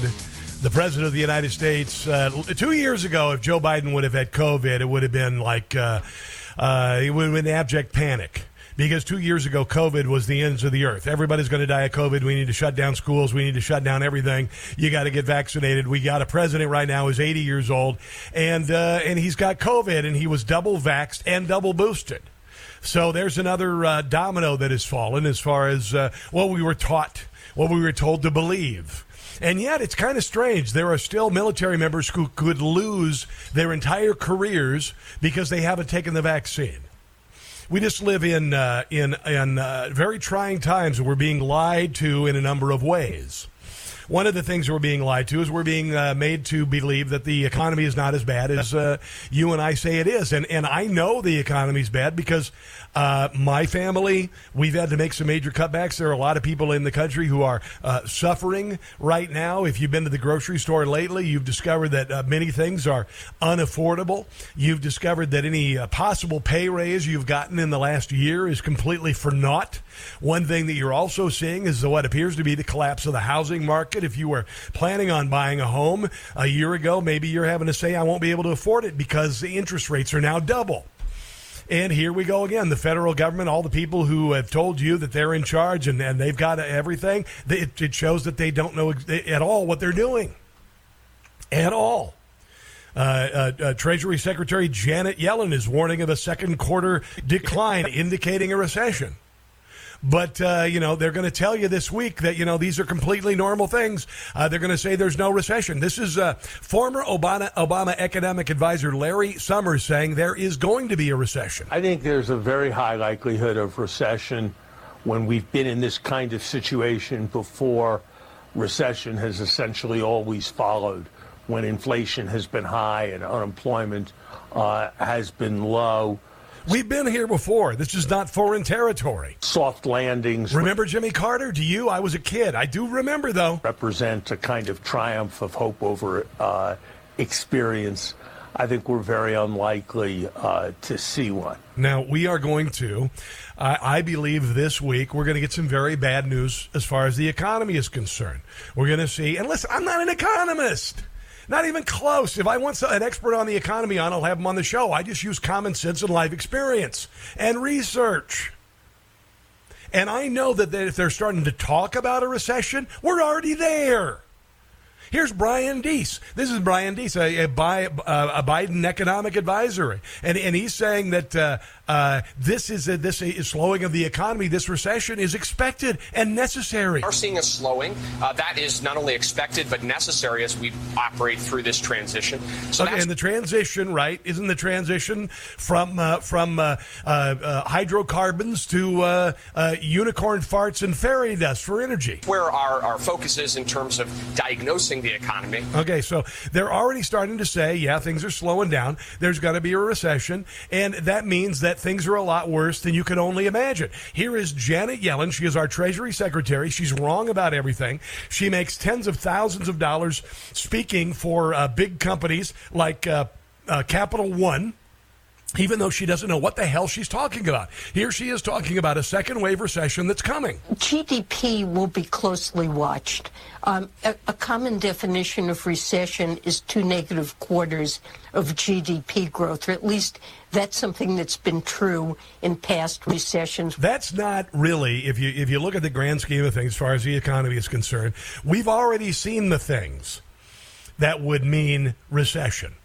We've already seen uh, the slowdown of the economy. We've all a stagnation of wages. We've seen uh, uh, inflation dramatically. So we already know that we're in a world of hurt. It just takes these people to uh, finally put their stamp on it and admit it's actually happening. When we've seen that, there has usually been a recession, and many economists uh, expect second quarter GDP to be negative. First quarter GDP was negative. Yeah, okay. So uh, they're finally admitting that there actually is a, a, recession coming, but the only reason they're admitting it is because things are a lot worse than uh, than I think they expected, and they want to soften you up for it. I thought I'd mention that. Yeah, you already knew it. You're already suffering through it. Th- this comes as a big surprise to people in Washington D.C. because they don't suffer like you and I do. They don't go through what you and I do. They don't have to worry about filling the car with gas. They don't have to worry about uh, buying groceries. They don't need to worry about this stuff. It's just it, honestly, it's it's it's remarkable, and it's all going to result in you and I going to the polls and saying we're done. We are absolutely we are absolutely done. I want to move on to a couple of other things that I've been uh, uh, talking about. Uh, Steve Bannon on Friday, and it happened on Friday, and we didn't have much chance to talk to it. Uh, Steve Bannon was found in contempt of Congress on uh, Friday. Steve Bannon, uh, I absolutely love Steve Bannon. I think he's awesome. Uh, they're looking at anything they can do to take down Trump and his acolytes, and this is just the latest uh, thing. Right now, we've got what's going on a kangaroo court, which is the January 6 hearings. It is something that uh, you normally only see in uh, totalitarian regimes, i.e., the uh, former Soviet Union, Cuba, North Korea, China. Uh, a one sided court of public opinion on television broadcast without any sort of cross examination, without any sort of uh, uh, attempt to uh, challenge some of the witnesses that they have brought forth. And it's strange that in a country that has the First Amendment, where we have uh, uh, unfettered uh, freedom of the of speech and we have unfettered freedom of the press, the press chooses to be on the side of the state. that's the case with the January 6 hearings, which should be a joke no network in its right mind, ABC, CBS, NBC, who anchor themselves on their news profile which, by the way, nobody is listening to anymore. Uh, as far as uh, people, about 11% support of the news media and belief that the news media actually is there uh, as a check and balance against the federal government. Nobody has any faith in the news media. But you've got ABC, CBS, NBC, who, who their anchors are their nightly news, and then all the program surrounds that. They are showing that they have no interest whatsoever in the truth. Same goes with what's happening with uh, Steve Bannon. Steve Bannon was found uh, guilty of um, what the contempt of Congress, which is what you and I have for Congress. Here is Tulsi Gabbard talking about uh, what happened Friday to Steve Bannon with his contempt of Congress uh, conviction. No matter what you think or feel about Steve Bannon, the fact that he has been found guilty of contempt of Congress, yet others have faced no consequences at all, people like James Clapper, for example sat before the U.S. Senate under oath and lied directly about an NSA program that was conducting mass collection on millions of Americans. Or John Brennan, for example, as CIA director, he spied on Senate staffers. All of this is going to come out in the wash after the election. And the American people are going to hold Congress uh, responsible, not responsible, they're going to hold the Congress responsible in finding out the answers to this nonsense. Lied about it and also broke into Senate computers to read emails from whistleblowers to members of Congress. Now, both Clapper and Brennan kept their jobs and to this day still have faced no consequences at all. What to speak of being charged and prosecuted and found guilty of the crimes that they committed. Now, this is just the latest example, unfortunately, of how our Department of Justice has become a political weapon being used by those in power to go after their political enemies. Boom. There you go. And that will have to be investigated after November. Here is Alan Dershowitz. Now, I got to know Alan Dershowitz uh, a couple of years ago, uh, working with Newsmax, and uh, he is a uh, what they would call a liberal. He is a uh, uh, uh, a liberal who has been involved in uh, and and uh, it could existed in the uh, breathed the higher air of the Democrat Party and liberalism in this country. He has found himself to be on the outs because he actually uh, believes in the rule of law and is not happy with the direction of the Democrat Party. Here he is talking about his thoughts with regard to the Bannon trial, where Steve Bannon was found guilty of contempt of Congress, which is a nonsense charge. The Bannon conviction, um, if this is treated like an Talking to uh, Greta Van Susteren, who is on uh, in Newsmax now, by the way. ordinary case, two misdemeanors in the District of Columbia, at most probation. Um, what do you think of this verdict, and what do you think of what's likely to happen to him? Entirely predictable and entirely in violation of the Constitution. The only provision of the Constitution which appears basically twice is trial by jury uh, in and, and in front of a fair jury. By the way, this true this trial was a setup. The judge is a leftist. The judge wanted him to be convicted, and Steve Bannon expected it. Number one, he's not. He didn't have a fair jury. Number two, the judge took his defenses away from him. The judge denied him a jury trial. They wouldn't allow him to put on Is this the country you want to live in? evidence that he believed that uh, there was an executive privilege involved and he wanted a judicial determination before he violated the executive privilege. That issue could not be presented to the jury. So, as I predicted on this show and other shows before, the conviction was a foregone conclusion. The only issue is will it be reversed by appeal, either by the appellate court in the District of Columbia or by the Supreme Court. I think it's very likely that this uh, conviction will be reversed at some point. And it should be.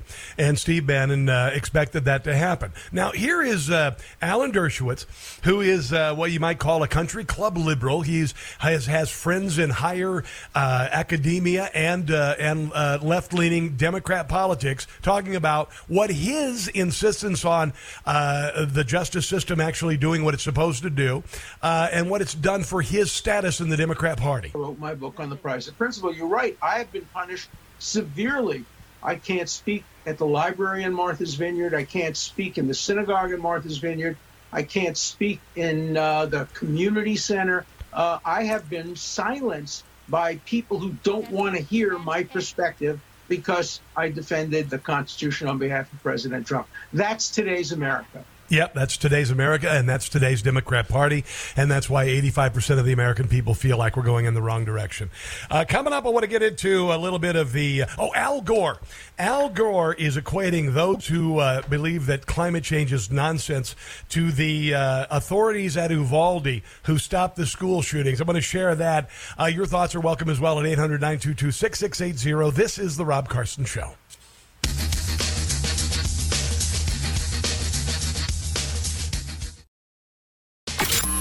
The mainstream media, big social media, and the Democrat Party say you spread disinformation, it means you know the truth. The important is you said the truth. It's the Rob Carson Show.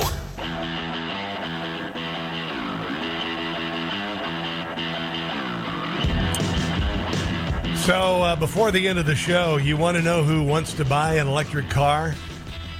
Almost nobody. Uh, I'll explain why. Uh, and by the way, Democrats have really uh, uh, shot themselves in the foot because they decided to uh, go for broke with regard to green energy, the Green Energy New Deal, and all that stuff, and uh, and they were wrong. And they could have incrementally gone at this, but they realized that their time is nigh and uh, that this was their chance, and it, and it looks like it's going to fail. I'll explain to that uh, very shortly, uh, and then also I want to I want to get into a little bit on uh, uh, Al Gore saying that uh, climate deniers are like the Uvalde uh, authorities.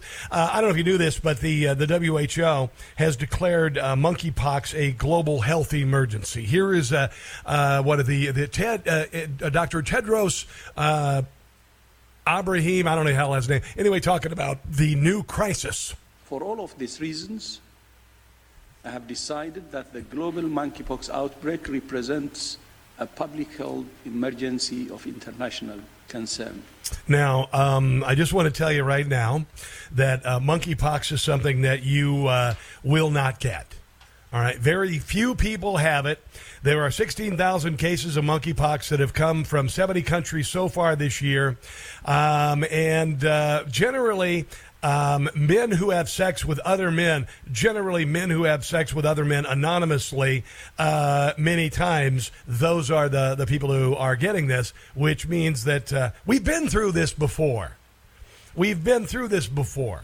And uh, it's it's not a new virus, it's not a new new scenario, and it's not an international emergency.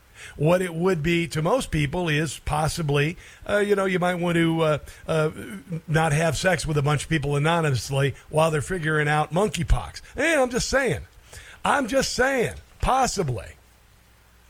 That said, uh, this uh, rapidly spreading monkeypox is uh, is happening in big cities around the country and around the world, and it's not really that big a deal. Primarily spread through skin to skin contact during sex. Men who have sex with men are at the highest risk right now. This is not bidding to be any sort of uh, anything against gay people at all. I'm just saying I'm reading the facts here. Okay, as the majority of transmission has occurred in the gay community. However, the WHO and the CDC have emphasized that anyone can catch monkeypox regardless of sexual orientation.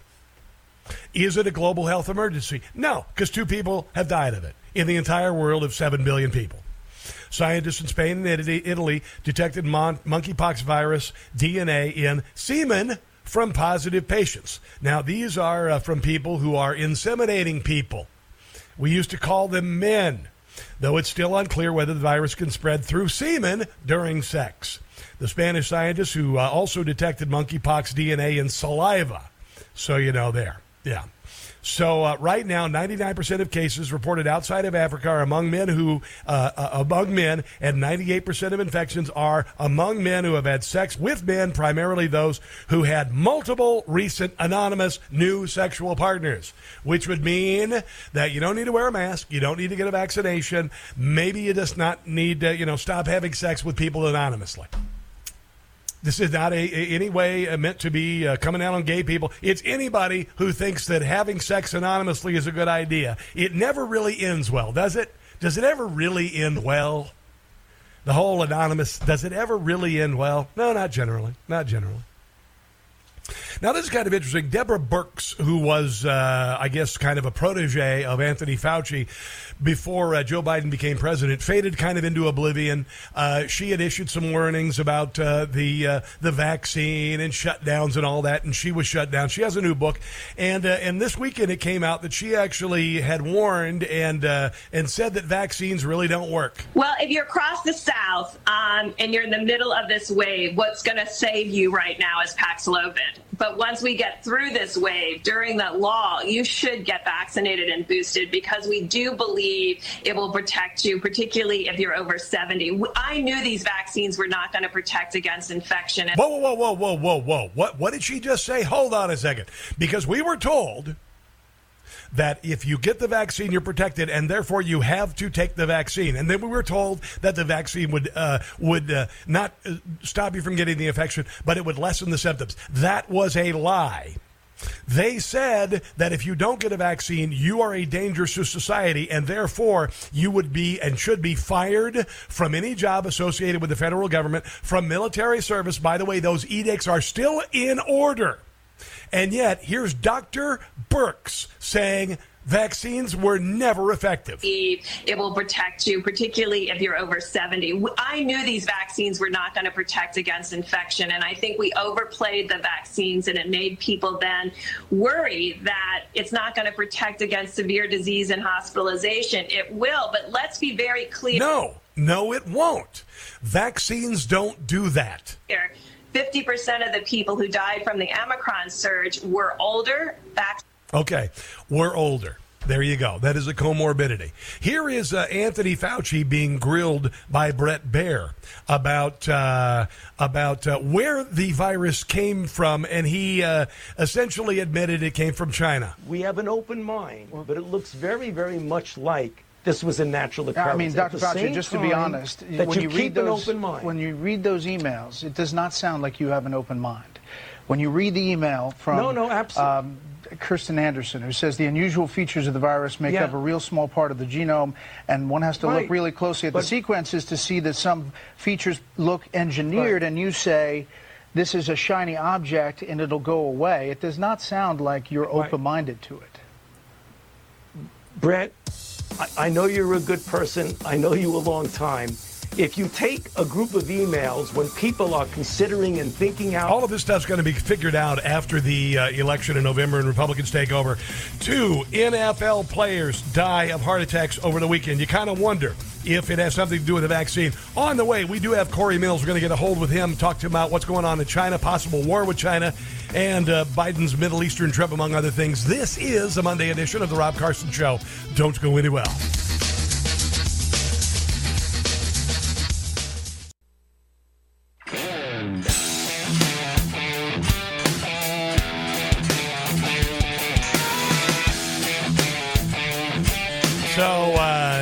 I thought it was kind of odd.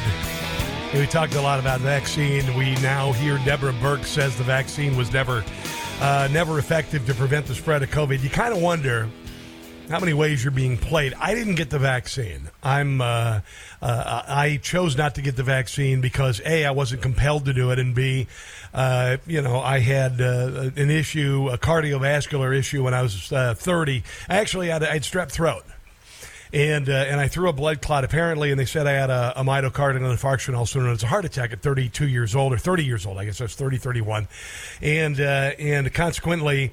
Um, went from bench pressing 400 pounds to being told I couldn't push too hard in the bathroom. Uh, when you have something like that happen at the age of 30, it kind of freaks you out. So, uh, 25 years later, I said, nah, you know what? If myocarditis is a possibility, I'm not going to get the vaccine.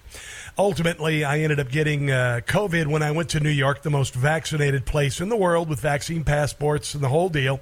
And, uh, and I ended up getting uh, COVID, and it wasn't pleasant. It was, uh, I had a, a sickening cough. I never had any uh, fever. I knew that there was an issue when I uh, came home from New York, and I had no sense of taste and no sense of smell. That said, I went on to get uh, sick, and uh, uh, like so many have said, you know, hey, I didn't get COVID. It really wasn't that big a deal. Whenever, whenever it's a Democrat like Joe Biden, uh, you know, it's asymptomatic. He's got the sniffles and whatever. But everybody that I know who's got it, you know, it, it kind of got nasty. There are very few who, you know, who said, oh yeah, just a few sniffles. My mother, my mother. My mother passed away uh, about a year and a half ago. She had COVID. She went to the doctor. The doctor said, You've got the antibodies. You had the, the virus she didn't know it. She's the only person that I've known really who didn't have a, you know, didn't wasn't seriously ill. A friend of mine named Dave, who's my age, lives in uh, in Chicago. He got it, knocked him on his butt for two weeks. It knocked me on my butt for two weeks. My sister has it right now. I've got a my biological sister. She has it right now. She's gotten it. She's pushing seventy years old, so she's like fifteen years older than me. She's getting nailed. Oh, great! My phone is ringing. I'm going to just de- decline that because you can't be calling me on the air. Uh, that's a phone call that I was expecting or trying to make with uh, with uh, a guest, but anyway, we'll let that go. Uh, uh, Baltimore Ravens head coach John Harbaugh released a statement because uh, running back Lorenzo Taliaferro passed away last week in Williamsburg, Virginia. He was 28 years old and he died of a heart attack. He died of a heart attack. 28 years old. He's working out. Uh, he spent uh, 2014 to 2016 with the Baltimore Ravens, accumulated 282 rounds. He's 28 years old and he died of a heart attack. This on the heels of Former NFL player Paul Duncan, 35 years old. Former Notre Dame uh, football star, played with the Denver Broncos as an undrafted free agent.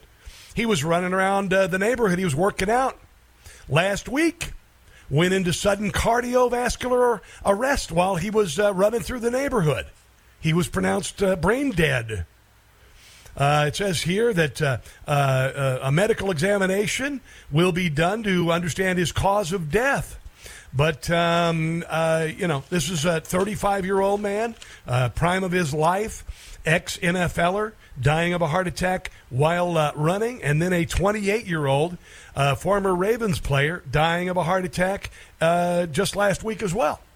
So kind of makes you wonder what the heck's going on. Kind of makes you wonder about uh, myocarditis and you know uh, possible uh, side effects to a vaccine. I, maybe it is, maybe it isn't.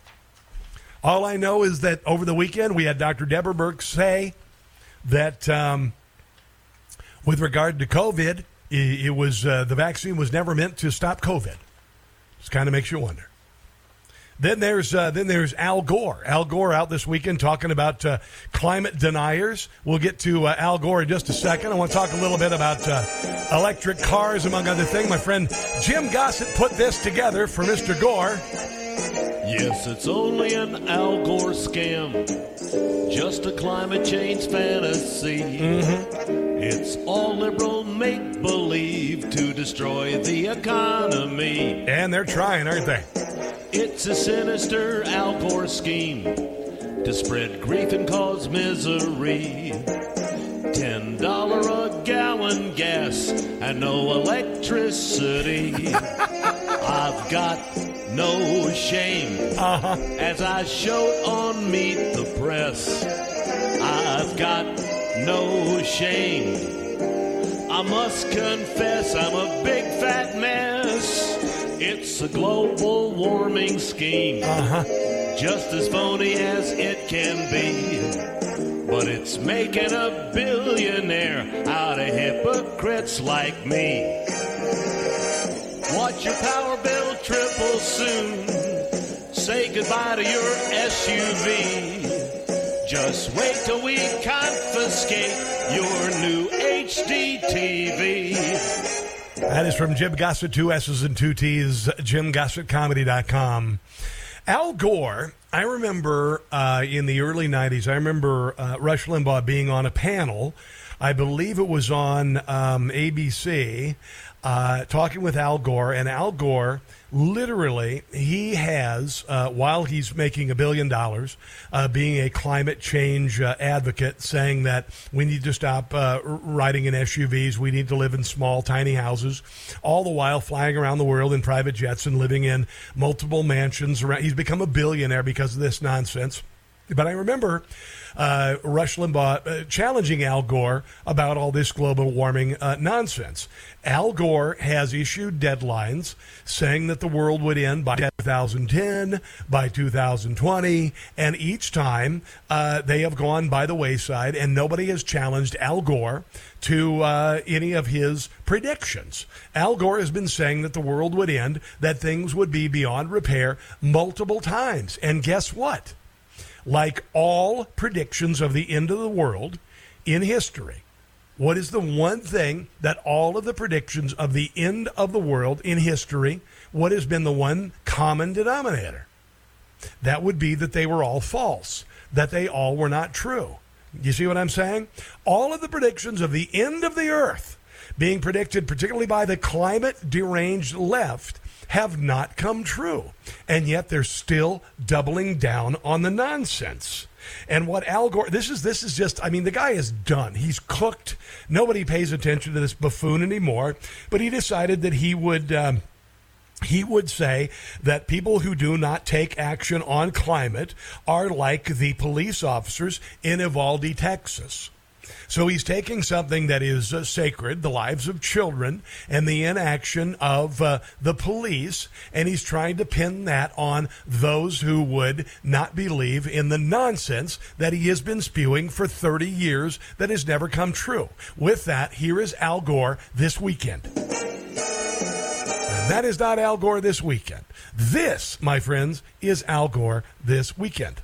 You know, the climate deniers uh, uh, are really, in some ways, similar to all of those uh, almost 400 law enforcement officers in Uvalde, Texas, who were waiting outside an unlocked door uh, while the children were. This is this is the worst kind of analogy you could possibly make, but of course it was made by a Democrat in Al Gore. being massacred. They heard the screams, they heard the gunshots, and uh, nobody stepped forward.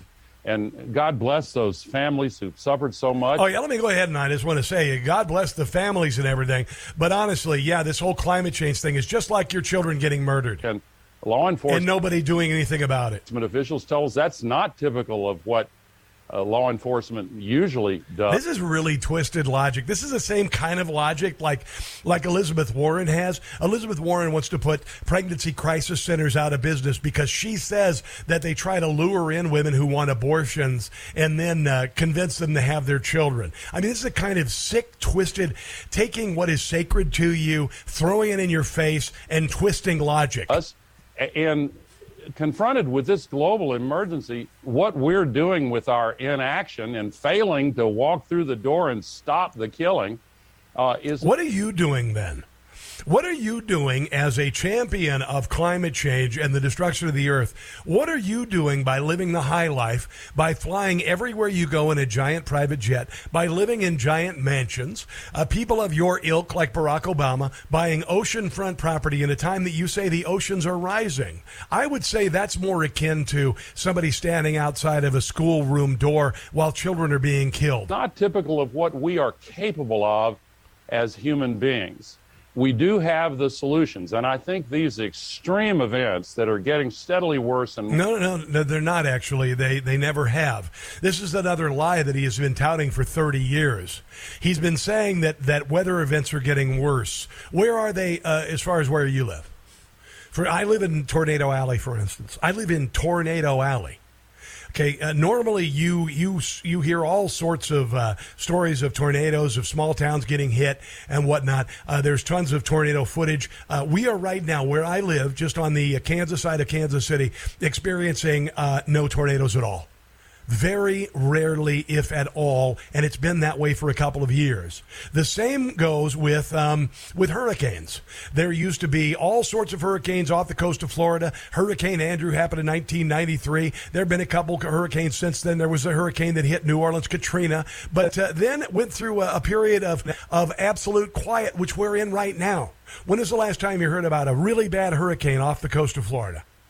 Yeah, yeah. Here is Al Gore again saying uh, that this is going to get worse, but it's not. more severe, are really beginning to change minds. We have to have uh, unity as a nation to come together and stop making this a political football. It shouldn't be a partisan issue. Okay. Um, none of that is true. Uh, last week, where I live, it was hot and dry. Today, it cooled down and it started to rain. This is not climate change. This is called summer. Yeah. Let's go to uh, Rob in Middle River, Maryland, wants to talk about uh, the governor of Maryland. Hello there, Rob, and welcome to the Rob Carson Show. What's on your mind today? Oh, well, thank you for having me on, sir. First time, first time caller. Yes, sir. So I have a few statements I like to make about Larry. So I think a lot of people in Maryland have forgotten a number of things, but I've got an elephant memory. So here goes.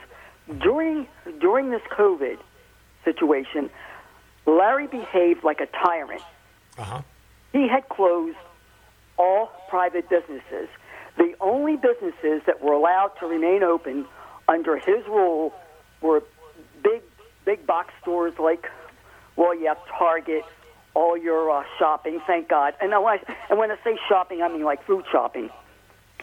If you owned a small business, you were out of luck. No hairdressers, no nail salons, no art galleries, no comic book shops, no uh, anything private. All the gyms closed. Hell yeah. Oh, yeah. Forgot about that. Closed. Now I know it's it's you know I know this is two way radio. I can't hog it up, but I just want to make a few other facts. Real quick. Larry had a snitch line too of people reporting their neighbors Yep. for you know disobeying. Like one lady, and I saw this on social media, got in trouble because she was trying to support her two daughters, okay, Mm-hmm. doing hairdressing privately, like she would go to people's homes, and Sure. she got reported. This man is not a nice guy. He Mm-hmm. is not a nice guy. Now, now, now, now, Rob, for those who, who are just tuning in, I started earlier about Rhino Republicans uh, saying that Donald Trump is, uh, we need to put him in the rearview mirror of history. Larry Hogan, rather than uh, supporting uh, Dan Cox, who is the uh, the candidate for Republican governor of Maryland, and Larry Hogan is dividing the party, saying that he knows the direction the party needs to go in, and Larry Hogan actually has bedded down with the left. That's what you're trying to say. Absolutely. Okay. And he has done nothing, sir. I just voted in the primaries, okay? Yes. Yes. There, there are so many Republican people running we know nothing about. He, he failed to get out the information. We know nothing about state's attorney, nothing about the sheriff, nothing about all these important positions. Mm-hmm. State senators, comptrollers. We know nothing about these people. No information came out. Mm-hmm. Or to mm-hmm. him. Yeah. Well, Rob, here's what I'm going to do. I got to wrap things up here. Uh, do your research. Second of all, if you uh, hear people like Larry Hogan saying that Donald Trump is not the future of the Republican Party, I don't care who it is. Um, realize that their days are numbered. They are rhinos, and they're the ones who are going to be left in the past. We got to take a break. Come back in a second. You are listening to the Rob Carson Show.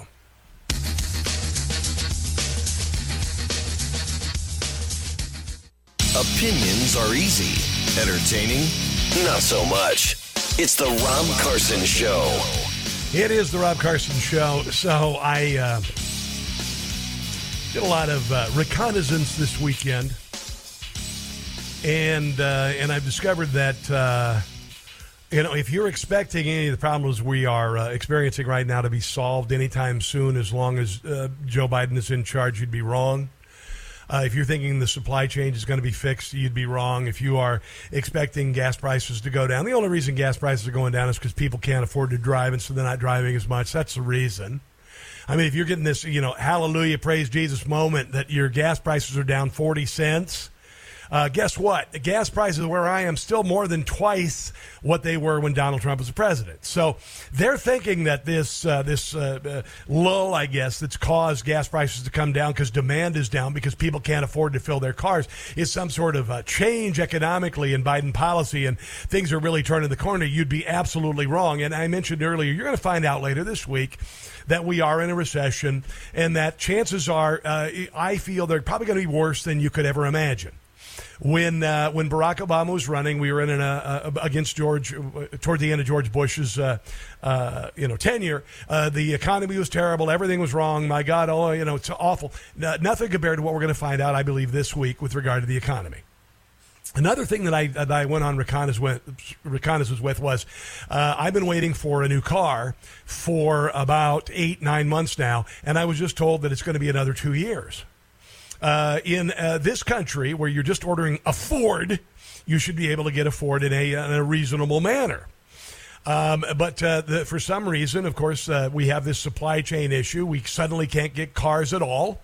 I think a lot of this is uh, caused by the government. They're causing pain. But I saw this uh, interesting story because uh, they're pushing us to buy electric cars, and uh, and people aren't buying it. Here is a report about how many people in this country really want the cars they're pushing on us. We're for cutting the cost of electric vehicles because when you have an electric vehicle, then you're also going to be able to, to save on gas. Do you think most Americans are in a place right now where they can afford an electric vehicle? No, sir, I don't. Do you own an electric vehicle? No.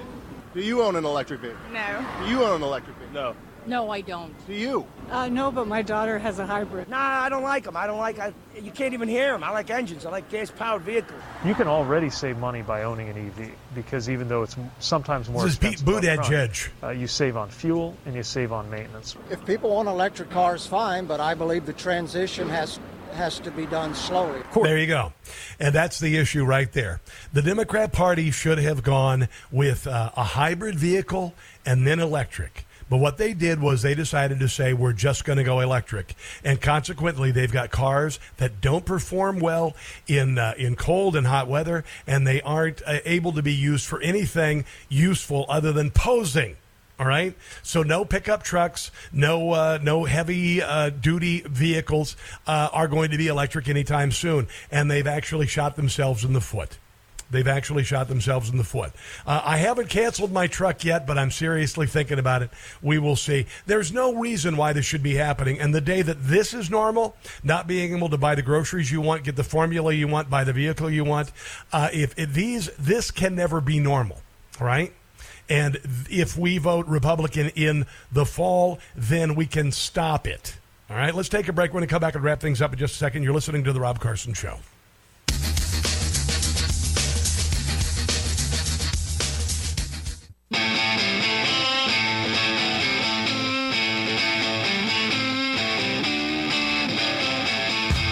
If you get a chance to listen to the uh, podcast of the radio program, it is called the Rob Carson Show podcast. We used to uh, do this, um, uh, you know, a, a, an abridged version of the radio program. We decided to put the whole thing up online, and so you can just go to newsmaxtv.com and uh, and check out a, a slash podcast, I should say, and you'll find it there. It's on uh, all your digital platforms you normally expect.